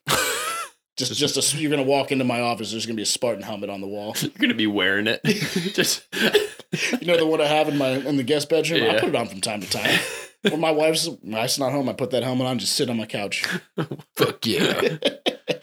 They'd also wear um like leather bracers, and then they wore bronze or leather greaves on their legs to protect from basically above the knee all the way down to the ankle. So they're pretty heavily fucking armored. Yeah. especially compared to their enemies that are wearing linen and carrying wicker not baskets. not so much armor that they're not so pretty mobile though. Yes, like that's an im- important part yeah, of the particularly the their out. legs, you can move really easily. Mhm. and your upper arms. Like you have a lot of motion with your. Yeah, I mean, Upper there's no there's no shoulders on this armor. It's Right. just a breastplate. It's kind of like uh, remember the old muscle tees from the late '90s? Oh yeah, yeah, good look. Not cut off. They literally were stitched and made to look like a t-shirt Mhm. that had the had The sleeves cut out of it, Yeah, yep. I had several of those. I thought they were pretty sweet. they were pretty cool. Uh, they were not. They were stupid. they don't look good. They didn't age well. Yeah, that's for sure. and obviously we've talked about it several times already but the uh, the main way of fighting for the hoplites and the spartans in particular was the phalanx which i mean it's it's a light years ahead strategy compared to a lot of the stuff that the persians are going to be utilizing but it's pretty simple and in 300 they actually explain the concept pretty well when uh leonidas is talking to quasimodo about why he can't fight Yeah. for him which he just what is he- his name? We, probably should have. Ephialtes. Ephialtes. Ephialtes, yeah. And he just like hate publicly shames the guy. Yeah, Yeah, dick no move. Yeah. I don't blame. Asshole. I don't blame the movie version of Put him, Ephialtes put from him doing behind that. everybody else Yeah. and just let him stab people on the ground. He'll be super jazzed about it. Yeah, we'll An get to this later, but Ephialtes is the guy who betrays the Greeks and informs Xerxes about the mountain pass. And in the movie, he gets just just he he what he has like a humpback and I don't know. He He has, he a- got he has a gimp hand and a humpback, and he looks like Quasimodo. he took Yeah. the dive, the infant dive into the ravine, so he's not like super healthy. He's all fucked they up. didn't throw him. They took his parents I think his ran parents with didn't. throw oh, him Oh, I thought yeah. they threw him in the ravine and then He recovered him out of the ravine. yeah. Yeah, but it, Oh. so My the, boy, my boy's a survivor. yeah. in the movie he's represented as a Spartan, but in reality he was probably someone who lived near Thermopylae, yeah, right? yeah. That He's, he's from one of the city states around there, but Yeah. they, yeah, so they just gave him a little bit more of a Flavor. why they Yeah. gave him a better got motivation for turning on the Got to Greeks. in the church him up. movie. Uh, yeah. Why would he want to fight for the Spartans in general? Fuck the Spartans. Yeah. they made his family run away. yeah, And But then, anyways. then they, they publicly shame. Inclusion was not high on the, the yeah. They, they weren't worried about being. PC. No. Leonidas didn't break it down and be like, all right, look at you, and look at me. Look at this. You want this, but you can't have You it. can't Yeah. have it. Not today. To be fair, that humpback looks incredibly muscular yes, it does. and it looks soft. hey, he throws out that big. He throws out the spear Yeah, jab. and it's- I look like he'd kill Yeah, somebody. I would get the hunchback on my team. He Yeah. could you could find a role for that guy. 301 is better than 300. 300, Yeah. yeah. Put a Put him shield on on the his end of back the or line, something. like- Just put put, him- him out in front. He dies immediately. Problem solved. yeah. He wants to die. Yeah. Let him die. Yeah, there you go. Let him run. Let him Better ride. yet, just put him out there and have one of your own guys just right through the back of the neck. Problem solved. Right through the hump. You think Yeah, there's pus in just- that Oh, hump? I was just Oh thinking my the God, same it's just thing. hard or You pussy. fu- you chop the top of that Yeah. thing, just right Guys out. are man. hey, I'm actually pretty normal now. He's just All had- these years. He's had fluid on his spine for 30 years. Huge weights come off my back. He just stands up straight. He looks muscular. Like, oh, okay. It's all right. Yeah, bending over that whole time gave me a sweet six pack. Oh, Anyways, so back to it. The phalanx is pretty simple. I mean, it's just a tightly packed square of soldiers, but they would take their large circular shields and basically overlap them in, the, in a pattern that protected not just your chest, but the thigh and neck from Mhm. basically from the upper thigh all the way to the neck of the person standing to your left. The best description I saw of it is like recreating like a, a reptile scale system. Oh yeah, that's a good. That's, That's, basically good what they're doing. Yeah. Yeah, yeah, for sure. Basically, it's an impenetrable wall that there's really no gaps in to try and you know Yeah. maneuver around or you know attack through. They hold firm and basically shove up against each other. And like one of the descriptions I read said, most of the fighting at Thermopylae and this type of fighting in general was like literal like 15 to 20 second like burst of energy. So the both sides would slowly come together and then you bash at each other, stab, stab, and then you back away. And then you come back together, and then boom, boom, a couple people die, back away. And you do that for fucking hours Mm-hmm. and hours. and then the Spartans with their their spears were significantly longer than the Persians. Yes. So um, they were able to hit the Persians way sooner than the Persians could do any Mhm. damage to them. And the Persians, um, as a counterpoint, they're using linen. Like m- almost all of them are just wearing like a linen tunic. They're Mhm. used to fighting in the desert in Iran Mhm. or in the Middle East, so they don't wear a lot of armor in to begin with. The ones that do, they wore like a like a, a scaled mail shirt made of like small pieces of iron that were stitched all over like a shirt. But that's it. And guess what can punch right through that? A big old ass iron spearhead will go straight through Yep, that shit. yep. Really and easy. as Amac has pointed out several times, they were using fucking wicker shields. Wicker, like, like, like what your the- mom put blankets Yeah, in when exactly. you were a child. like what Longaberger chose to make baskets out of. Like, it, not good shield. not a good defense. yeah. Uh, if you're at home right now, go find the wicker basket in your house because you have one, Uh-huh. because everybody has at least one, and then hold it up and try to think about stopping an iron spearhead with it. I bet Yeah. you could punch a hole through a wicker basket. Yeah. You can punch a hole. Yes. I'm sure these are like a th- like they're a thicker wood like it's for stopping arrows would be Yeah, my guess. yeah. Like arrows would kind of like get caught Right. inside of it, but a straight thrust by a sword No or a, or a or an, a Badass spear. spear. Yeah, you're a badass right. Dory Yeah. A Dory, Dory. Dory coming in hot on you. just flapping her It may not always remember where it's supposed to go, but it's gonna get there. So they come together, smash together, and then you find like the small openings in the opposing side's line, and that's where you thrust with your spear, you'd slash through with your sword. Mhm. So the the whole thing behind the hoplites was we're gonna stay further away from you, like you just said. We're gonna stab you, and you can't get close. Yep. And we're gonna use those spears until we get mashed together, and then we pull our secondary weapon, cut Achilles tendons, cut behind knees, stab through thighs, take a fucking spo- spear into your groin. Just if you're whomp. Persian and you're running up there, do you fake an early injury? Ooh, Got me in the Achilles. Ah, and you go down. It's like a like a soccer player that gets kicked. You like roll. Yeah. my hamstring. And Yeah. then you roll out of the fray. yeah. And then limp, Uh, and then back just play the- dead. Then you just I'll play get him on the next time.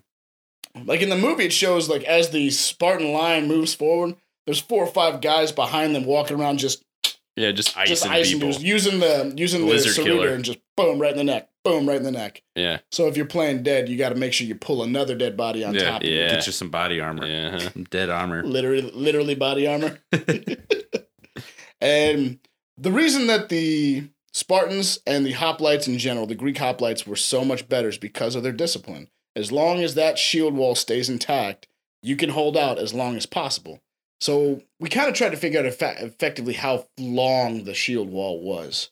And what did we say? Like, what was it? Like 50 feet, basically? Yeah. Or like 100 feet. It was 100 feet long. I mean, it's, How many they, people they said it was like 64 by 8 was like the, the line of feet wide it was how they like eight organize their lines deep. people. Yeah. Yeah.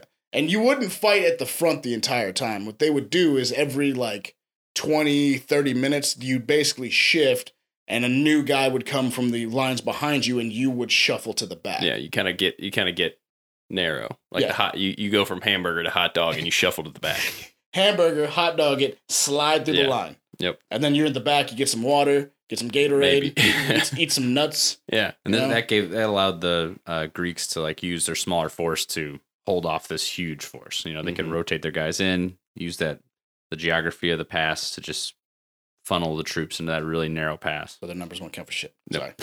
So you gotta it every gotta time. do it every time. And the Persians, they're not. They're literally just throwing guys at them. Yeah. So that's going to lead us directly into the battle itself. So it's been four days. Xerxes has been waiting for the Greeks to hopefully disperse or take his terms of surrender, essentially. But nothing changes, and Xerxes proceeds with the attack. So to begin with, Xerxes takes the cheap shot. He goes for his like, eh, maybe we just take him out with some arrows. Mhm. So he does the whole blot out the sun with his arrows, orders 5,000 archers to shoot. 5,000 archers. It's a lot. It's a lot of troops. Think about the uh, 200 elven archers last Yeah. episode.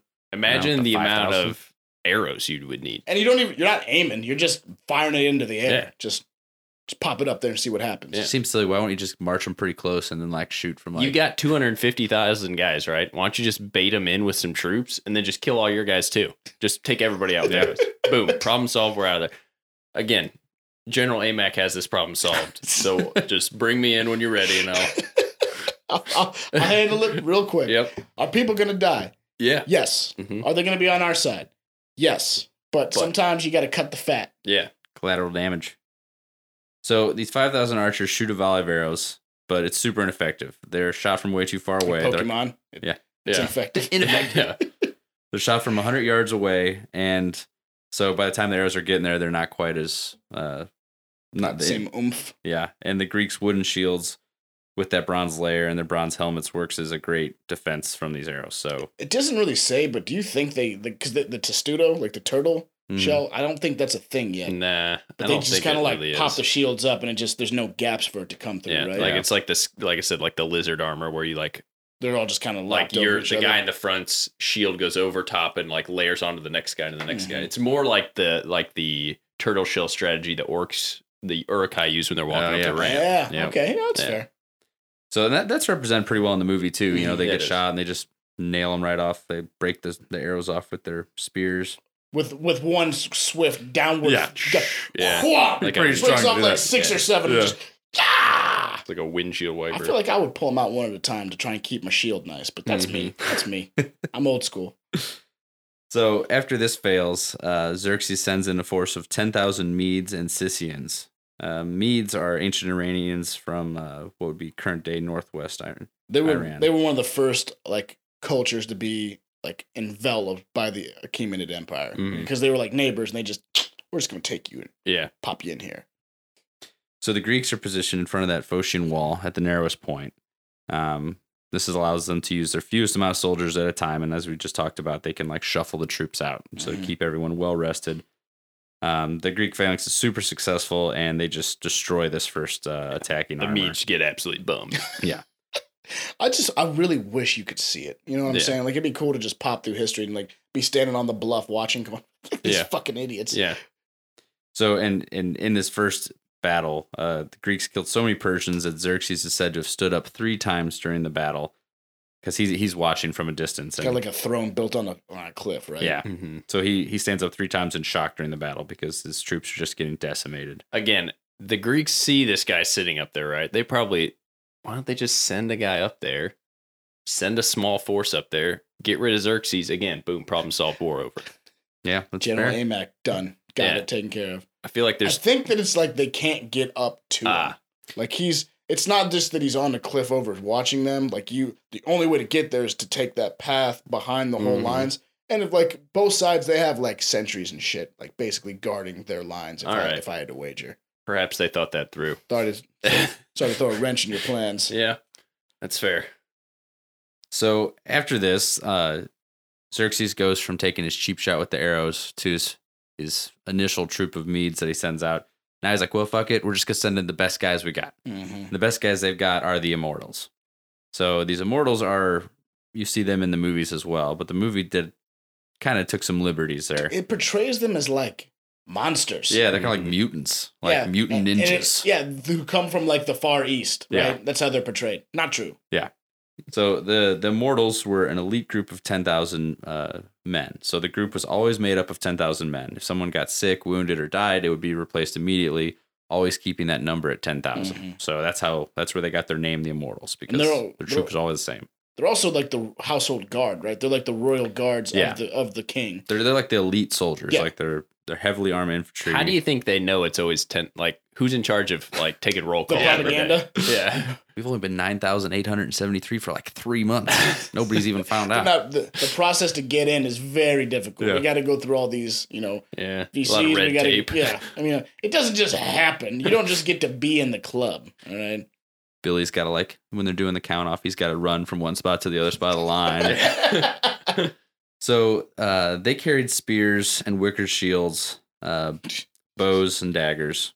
But yeah, as we talked about, those wicker shields aren't going to do a lot to defend against the Mm-mm. spears of the Spartans.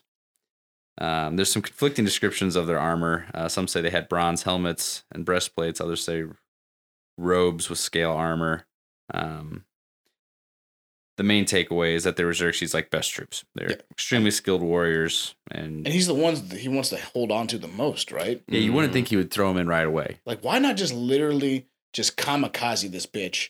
I know, like, the, I know the shield wall is gonna work well, and there's seven thousand Greek troops, but I feel like you could just bomb 10, 20 k Yeah. soldiers and just just run, just go through them. Yeah, right they're gonna them. get tired eventually, right? You yes. just keep throwing fresh, warm bodies in there, and eventually you- you make progress. But you know, Yeah. Again, Well, he threw these immortals at him, and they didn't fare any better. Um, they were cut down just as easily as before uh, with the Medes. Um, granted, the Greeks had the the advantage of the Phocian wall and Yeah. and the defensivul position, but on top of that, as we talked about, their armor and their weapons was just way superior. So the Persians weren't used to this; they hadn't faced. Uh, I guess that's not true. They would have faced them before. They should have expected that. You know? Yeah, they I mean, they should have learned their lesson in fucking marathon. Like You'd the- think. the- Mhm. Athens defeated you using the same tactics. It's been ten years. Shit ain't changed. Yeah. lack of communication. I think Yeah, they just Yeah. forgot about it. Darius just forgot to tell other people about it. Came home like, what happened? I don't want to talk about it. Uh, it also said that the Spartans would use uh, tactic of feigning. Well, did did you read anything about Yeah, this? no, they for sure did. Like, uh, it was during the first day because I think it was the attack by the Medes. Mm-hmm. So when the Medes attacked, the Spartans turned, or excuse me, the Greek forces turned and ran away like they were retreating. So the Persians broke ranks in pursuit. And as soon as they broke ranks and got ragged and like all took off, the Greeks wheeled, relocked shields, and fucked them up hard. Huh. Like literally, it's I mean it's a false retreat. Locked Yeah. back together, and like by that point, There's all so the much Persians are out, like, built yeah, up. all Yeah. the Persians are out of position and they're not like co- like a cohesive unit. Yeah. So they literally turn and come back at them and just fucking steamroll them. Hmm. I'm trying to think in the movie. Uh, in the movie, what day is it that they have the they build the wall of bodies? Is that the second day yeah, they build the wall of bodies? and they like push the wall over on top Yeah. of one guy. yeah, that was so stupid. It was I guess it was the Immortals when the Yeah, Immortals mhm. came. Like, why wouldn't you wait until all the Immortals are underneath it, or they're trying to climb up the wall of bodies or something? Uh-huh. You just got the They one got guy. one guy with it, and then you got fucking Frankenstein coming out. Yeah. chained Oh up dude. yeah. What was that all They about? They took a lot of mythical liberties. Yeah. I mean, I guess that guy could have just been a mutant, but or like you know, like The- a, was he was the- like the nine foot tall, though, Yeah, wasn't the teeth and everything else. is Mhm. just, yeah. don't Then you get that guy who's like cutting people's heads off back at the camp. Yeah, who's with- got like stumpy He's got he's got chain like uh, swords chain in his arms. arms. Yeah. Yeah. Looks like Jabba the Hutt. Yeah. And he had he had pierced nipples. I don't know why, but I do remember that. He had He like a does. chain hang between his tits. Hey man, Mhm. gotta make it sexy. Yeah. Gotta make it pop. Hips and nips. You think We it, don't no, it had to be don't just like a shock factor thing? Like they just put that in there to get like as weird and Yeah. yeah. it's probably in the it's probably in the Xerxes graphic did novel. Yeah, probably execute some several of graphic his novel. commanders after shit wasn't working. Like that is factually correct. Yeah. Mhm. It did happen, but I don't think he had a guy who had sword arms who was responsible. or yeah, for doing cleaver that. arms. Yeah, So the Immortals did not do well. Uh, so that would end out the first day. The Greeks successfully held the pass and defended against multiple forces from We did it! Xerxes. Mhm. Yeah, they probably were pretty par- they're pretty Yeah. pumped. Probably did some serious man love that night in the hot gates. Probably hot for more than a lot one of reason. D's and a lot of A's in the hot gates. If you're gonna die, you got to get it where you can get it. Mhm. Does that ruin like for people who are like really into like the badass of the Spartans? Does it ruin it for you to, To find know out that that, they they are were- like They were dicking. plowing butt? Yeah. I don't think I it mean, ruins it for me. Not for not for us. Who gives a shit? Yeah. You know. I'm just saying other people who might not If have as anything, maybe enlightened that makes you more badass because I'm not banging a dude. Mhm. That's, That's not my thing. That's true. I'm not into you got to be real comfortable with yourself and your sexuality to bang chicks and dudes. That's That's, all there is to it. That's very Yeah, fair. you are That's- very comfortable with yourself Yep. at that point. I'm the most powerful warrior in all of Greece. Uh huh. I like banging guys and girls. That's my thing. Boom. Bang whatever I want. I There do you what I want. Yeah. Now we got that out of the way. So that takes us to day two.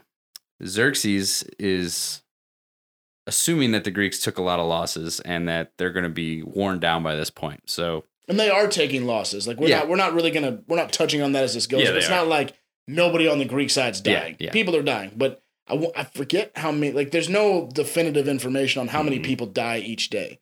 But except for like the Greek or the Persian forces, because they lose thousands within the first the first day, or allegedly allegedly. yeah, the the Persian losses are way heavier than the Greek losses. Yes. Yeah, for sure. Um, so on the second day, he's assuming that they're worn down and that he can break through the, on this day. So he does the same thing he did the first day and sent more infantry to attack again. Let it ride. Hell Let's yeah. do it again. Double down. Yep. So Put and it all on bread. it goes about the same. I mean, the Greeks held the pass again. Not surely take losses, but hold the pass successfully, uh, defend against the Persians with their phalanx shield wall. And Xerxes calls off the assault because he sees that they're not making any progress. Mhm. It's at this point that uh, the Greek defector Ephialtes Who Or- somehow made it through the centuries, made it through the Yeah. lines. Just hello, great king. Right. Yes. So Let me he- come into your menagerie of freaks and like just be awed by all the dirtball debauchery that's going on. A lot of licking. Yeah. Yeah, Yep. And licking Lot that of hump. Xerxes Ugh. knows how to get a traitor onto his side. hmm You go in there and you Go- lick go- his, go you lick tongue. the pus hump. Puss hump. Hey, if he was a camel, what kind of camel would he be? he would be a, a one hump camel. Well, I don't know. what's There's a name? lot of there's What's a the name, lot though? of bumps. There's two kinds. What, which one? The I don't remember because drum- the it's Bactrian, yeah, right? it's the- yeah, Bactrian camel. It's one hump. Mm, I don't know. Don't remember. Do you think his hump brings all the girls to the yard? Yeah, I think so. You're mixing two songs together, that John. right? no, I'm thinking of You, my hump, my damn hump. it. Yeah. Oh, yeah. You're trying to say milkshakes bring all the boys to the Yeah, yard, John. yeah. Come on. What's humps by Fergie, right? Yeah. yeah. What's uh milkshake? That's that other person. Kelis. Kelis. Don't Wow. ask, don't I ask don't know how I know, that. I don't know ask. that I know it though. I was about 12, 13 years old when that song came out. And I remember watching the music video going, I don't know what it is, but I like this. Mhm. The hot I'm tune. into it. the hot tune. Well, anyway, Ephialtes comes to Xerxes and he informs him of the secret mountain goat path that will allow the Persians to flank the Greeks, get behind them, and fuck shit up. Yeah, it's uh, marked in green on the. You can see it on the map. It's marked in green where they kind of just ease Loop. around Yep. the side.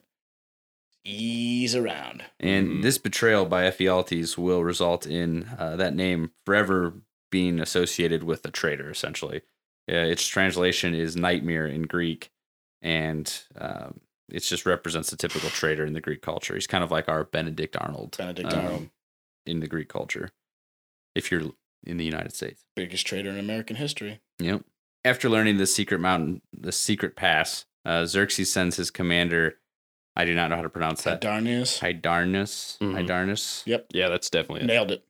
with a force of about 20,000, some of them being the immortals, uh, to pass the to encircle the Greeks. And you remember that pass is being guarded by a thousand feet uh, Phocian. Yep, seventh grade B team. Yeah, Seventh grade B team.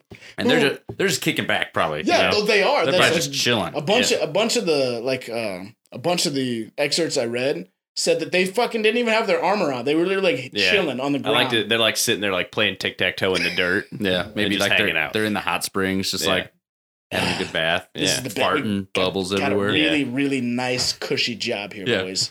We did it. We're helping out. We're doing it for Greece. Bunch of beer cans everywhere. Yeah. So and they didn't set sentries. That's that was something else I saw. They didn't have sentries. classic No. mistake. They were literally they were fucking the dog. They had one job, really. Yeah. One fucking job. What job? Yeah. So at daybreak, so now we're on to day three. So Mm-hmm. this battle takes place over three days, as you Mhm. can imagine, as we're getting through. But on the beginning of the day, the third day, And it's uh, it's in the early morning hours too. It's Yeah. like pitch black, Yeah. and they come at him. Yeah, the this this attacking group of uh, Persians led by Hard- Hydarnus uh, comes on the Phocian guards, and they're totally caught off guard, as we're talking about, Mhm. hmm fucking the dog. And the Phocians quickly retreat. They just bail. They just They try to get to a defensible position, and uh, they think they can make a stand there. But the Persians aren't even interested in them. They're they're there to get through and outflank the Greeks. So Mhm. They fire a volley of arrows at them and then just bypass them altogether. I'm pretty sure So- a bunch of them surrender too. Like, Yeah. like, Yeah. All right, we're out. The We one give guy in, in 300, the one guy that's the Leon, like Leonidas. I found this Yeah. horse. That's that moment where he like comes flying in on a horse. Hasn't been a horse in the entire Nope. film, Yeah. and he comes flying in on a horse. It's like, oh, they've taken the back, they've taken the our backside. But they like I I've seen that movie a dozen times and it never clicked in my head that that was what's going on until we like started Yeah. to do this. It's like Yeah. they have all this shit in the movie. Like they did a good job of including parts of the story, but they just don't. They even talk about the Phocians being the ones guarding that pass in the movie. Yeah. but they just it's like it's just a throwaway line. Yeah, and if you don't know the backstory, it's kind of hard to put all that together as you're Yeah. watching it, which has been cool to go back and rewatch yeah, it it really has been. But yeah, so they do send a runner in the in reality in history. That a runner sent to warn Leonidas. Riding up, Yeah. and he jumps off and he's out Just- of breath. yeah, What the he- fuck are you out of breath for? You're riding a horse. He pops right off too. okay. So when they learn that the Persians are coming, then and they they kind of know that all is lost here. Like that was their main. That was the one caveat. Was like we have to. Yep. If they get around us, we're screwed. That's the way she goes. They call a war council to decide what their options are, and Leonidas essentially tells them that he sends most of them away, you know, to leave if they want, and he stays back with his 300 Spartans. Yeah, we're gonna fight it. We're gonna fight a rear guard action. Yep. Y'all get out of here. Yep. Anybody who wants to stay, if you want to stay and chill, we're gonna chill. We're gonna have a great time. It's gonna be a great day. I have a So, barbecue. We're, we're gonna invite the Persians over, see if they want to, you know, dance a little bit. So I think in total, 2,000 uh, troops, 2,000 Greek troops stay with Leonidas and the Spartans, stacked as that rear guard. I think it's 700, 700 Thespians, led by General Demophilius, and 400 Thebans, and then the Spartan Helot slaves. Yeah, They don't really have a got choice. The, they got the shit stick. Yeah. man. They carried all the Spartans shit to the battlefield. They've probably been getting butt fucked or you Yeah, know, that's on the probably their side at primary job Yeah. is to take the little bit of meat in the evenings. yeah, and then The You're told- meat sheath. Yeah, the And then they're giving them weapons. then they're telling them, "Hey, uh, so you're gonna have to fight now, yeah, and we're all gonna die. So let's let's yeah, let's get really down to tough business. break. So for this final defense, the Greeks head outside of the Phocian wall um, to face the oncoming Persian Yeah, forces. they cross and like go total like it's a big open area, right? Yeah. So they decide let's just get out and kill as many of these motherfuckers as we can. Yeah, We're gonna try to hold up their forces Mhm. because the whole thing was if they don't fight a rear guard action, once they get through the hot gates and past the middle gate, the it, like the land opens up, so the Persian cavalry will be able to run down any forces that retreat. Right, yeah, So they so- have to hold them up to give them enough time to get away. Yep. Yeah. So the death of these couple thousands will protect the retreat of the other What? I think it's like five thousand. Yeah, so I think it's I think this is like between three and four thousand people got away. Yeah, because I imagine several people had died at this point too. Yeah. Yeah, So Xerxes gives enough time for uh, Hydarnus and his the troops that are flanking the Greeks to get down the mountainside, and uh, then he sends in a force of ten thousand men as well. So Caught in the shit sandwich. yeah, you're getting it from both sides here. The the Greeks basically fight until their last, like they're fighting with their spears until their spears are broken. Then they're fighting with their um, with their shorter with their short Seepers. swords. xiphos. xiphos. That's right. What was the other one? Something piss. kopis. kopis. Yeah. yeah. Puss and piss. hmm Puss and piss. Oh, you just brought a gun to a shit fight or something like that? So during this assault, Leonidas dies. He's killed by um, several Persian archers, which is portrayed in the movie. Uh, he's he luckily doesn't have any arrows in his face, so Yeah, gotta gotta keep that mug out Yeah. there. It's for the ladies. covered in arrows, but none on his on his beautiful face.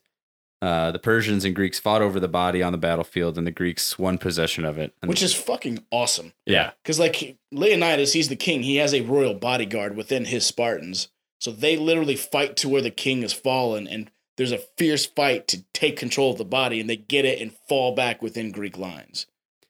and yeah, they get that body and they withdraw to the final stand, which they'll make on the. Uh, it's on the map as like the last stand hill, which is uh, to the east of the Phocian wall. Uh, so it's been behind them the majority of their time they've been fighting, but they pull that back to that position. At this point, the Thebans surrender to the Persians. Yeah, straight up. they just they Nope, we're done. throw it in. Yep. We're done. and the remaining Greeks continue to fight on that hill. Uh, the hill gets surrounded by the Persians, and the Persians just start bombing arrows in there and kill all the Greeks. That's it. And that's I mean, it. That's it. Yeah, Yep. they get they get iced. Yeah. They actually this I mean this is what's the coolest part. This this did happen. This battle took place and the events they believe happened relatively how it's explained because they found the hill where the Spartans made their final stand.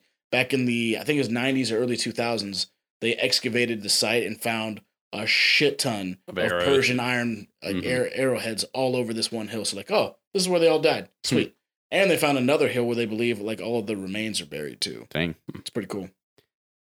So at at the end of this battle, uh, the estimated fatalities were about twenty thousand fatalities for the Persians and around two thousand for the Greeks. Just tough. Yeah.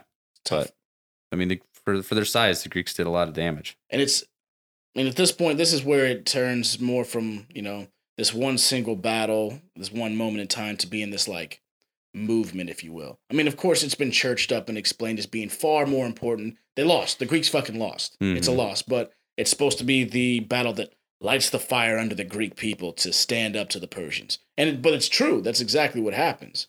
Okay? Leonidas, his body is captured by the Persians, and Xerxes demands that he be beheaded and crucified. He's a little bitter at this point. Pretty Yeah. hardcore. Yeah. I think you'd go for one or the other.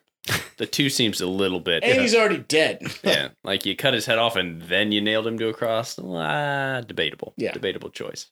Yeah, it was like 40 years until Leonidas's bones were returned to Sparta, but they were eventually returned to Sparta. Which is Um, crazy that they were able to find his bones. Yeah, Yeah, yeah, yes. I You know guess what I with mean? factual evidence on that. is- Because if Xerxes is going to have him beheaded and crucified, is he just going to like then bury him with like full dignity in his own spot? Would you just like throw his ass into the fucking the Malian Gulf? Mhm. Ah, punt, punt it You got him in the. He's in his bone room. It's his room of all the bones. like and- he's a predator. Ah, yeah. Hey, can you can you guys give us there's uh, Leonidas's bones back? I have to I've been dig using his out. skull as a goblet for forty years. Uh, so after this defeat here, the the naval battle, which has been going on at Artemisium the whole time, is ended as well. It's essentially ended in a stalemate, and It's uh, pretty. It was a loss for the Greeks, though, basically, right? Yeah. Like they took out a bunch of the Persian fleet, but they technically were like, and we're out. We and they, yeah, because once it failed at Thermopylae, there's no reason to hold it at at Artemisium anymore. so the Athenian ships bailed and went to help uh, evacuate Athens. And as you were saying earlier, the Persian troops then marched through the hot gates to Athens and razed it to the ground. they burned that bitch up. Like they they devastated the city so much that when you like because a lot of these a lot of these like ancient cities like this, there's layers to like all the history. Like this is from this period, this is from this period. And you can tell by the different architecture and stuff. He burned down so much of the city that there's literally a layer that's just like the decimation. Damn. Like, so this is where Athens was burned to the ground, and then here's where they rebuilt on top of it. No. But but the city's been completely emptied. All the Athenians, the the fleet from Artemisium, is comes in and joins a larger Greek fleet, and they evacuate all the citizens to the island of Salamis. I read that there's like a few stubborn old people that stayed. Like, I'm not fucking leaving. It's like people who live in uh, in Florida and deal with the hurricanes. Yeah. Yeah. I'm not going. Uh, my daddy bu- built this house in 1962. I ain't leaving. Uh, so this will eventually set up uh, a large series of, of events that will eventually lead to the Battle of Plataea, which is we'll cover it eventually in Which some we'll other probably episode. get to, yeah. Yeah. And that's portrayed in 300 at the Yeah, very end. that's the very A. Very badass scene. Yeah. Which would well, we'll get into it in another episode, but it's a, a, a better ending for the Greeks in that that story. Needless to say, they won. Yep. They won. That's it. yeah, we did it, fellas. Man, I, I can't believe we burned through that. So this is usually where we do all of our acknowledged sources, but we use so many different books and documentaries and articles about the Spartans and the Greek forces in this battle in particular. It's just too many to freaking list here. Yeah. But if you're interested in knowing more about any of the sources that we used, drop us an email, throw us a line on Twitter. What's the email, John? Victoricalpodcast at gmail.com. Boom. Nailed it. Boom. Nailed it. Drop It's us, almost like we did it twice. drop us a line. Hashtag no nudes. Hashtag no nudes all day. We did get we did get a nude from somebody though. We did. It's true. Yeah. Somebody sent us a nude. It was, sent us a, wasn't it a stick penis? Like a It stick was a figure it was penis? a stick penis. Yeah. We're not going to say who it was, You know who you are though. but I know who I am. It was AMAC. All right. With that, we are going to get into our intro for next week, which is going to be what, AMAC? Where are we going? We're going to Hoth. Into, yeah. the, into the Star Wars universe, to the planet Hoth. to the best of the Star Wars movies. Yep. Personal opinion. It's just me. It's getting snowy and it's getting Star Warsy. I don't know It'll be a how else time. to call it. Get all those AT-ATs, Yeah. Broke that Wampas. again. Mr. Skywalker coming in hot. I think Yep. he's on the planet. Shooting his shooting his uh his tether and just zzz, going right up to Yeah. that and just knows a perfect place to cut that walker open and throw in one hand grenade. Yep. Blow the whole Boom. thing Whole up. thing. It's almost like they could have all done that, but we'll get into that next Get week. into Yeah. it. All right. At this point, we'd like to uh, remind you if you enjoyed the podcast, to please share us with your friends, leave us reviews on Apple, uh, subscribe on Spotify. We're on all the major streaming areas. Please. Uh, Please. Apple Yeah. Apple reviews really help get us in front of a bigger audience. Yeah. So, on top of that, we'd like to thank our first Apple reviewer.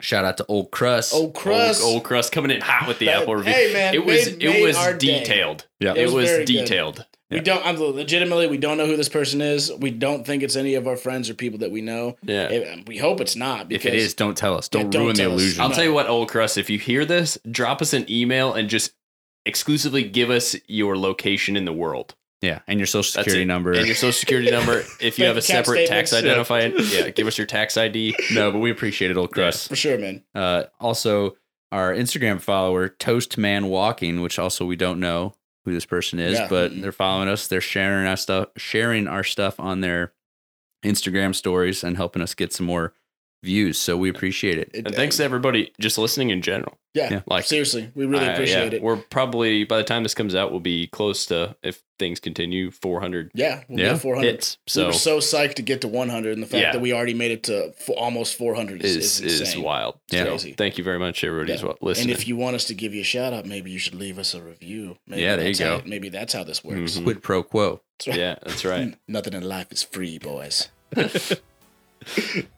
All right. Well, that's it, boys. Uh, Yeah, we did it. yeah. It's really hot in this room. It is. We're getting hot and sweaty in here. hmm I mean, talking about a bunch of dudes, you know, We also- state sanctioned pederasty. So Earlier in the Yeah. day, so we're all drinking coffee, a hot Yeah. hot beverages. Well, not all of us. No. Some of us are drinking coffee, which is making it even warmer in trying here. to trying to make me look like the, like the bitch in the room. Is that I'm what not we're doing? saying Nobody Saying asked 'cause. I don't drink coffee. but I'm you drinking- said it, so there. We also is. went out on a bit of a, a drinking spree last night, so Oh, we're God. sweating that out. Yeah. Yeah. But in uh, that's it for it. Thanks, guys, and uh, everybody remember to wash your hands. Wash- That's actually That is very incredibly good, John. pertinent. See? That's Yeah. good It information. used to be Yeah. wipe Thank your you. ass. Now it's wash your hands. Yeah. Don't go to work if you're sick, you fucking Yeah. degenerates. Yeah. Yep. Jesus. Keep it clean. Stay safe out there. Yep. And join us next time.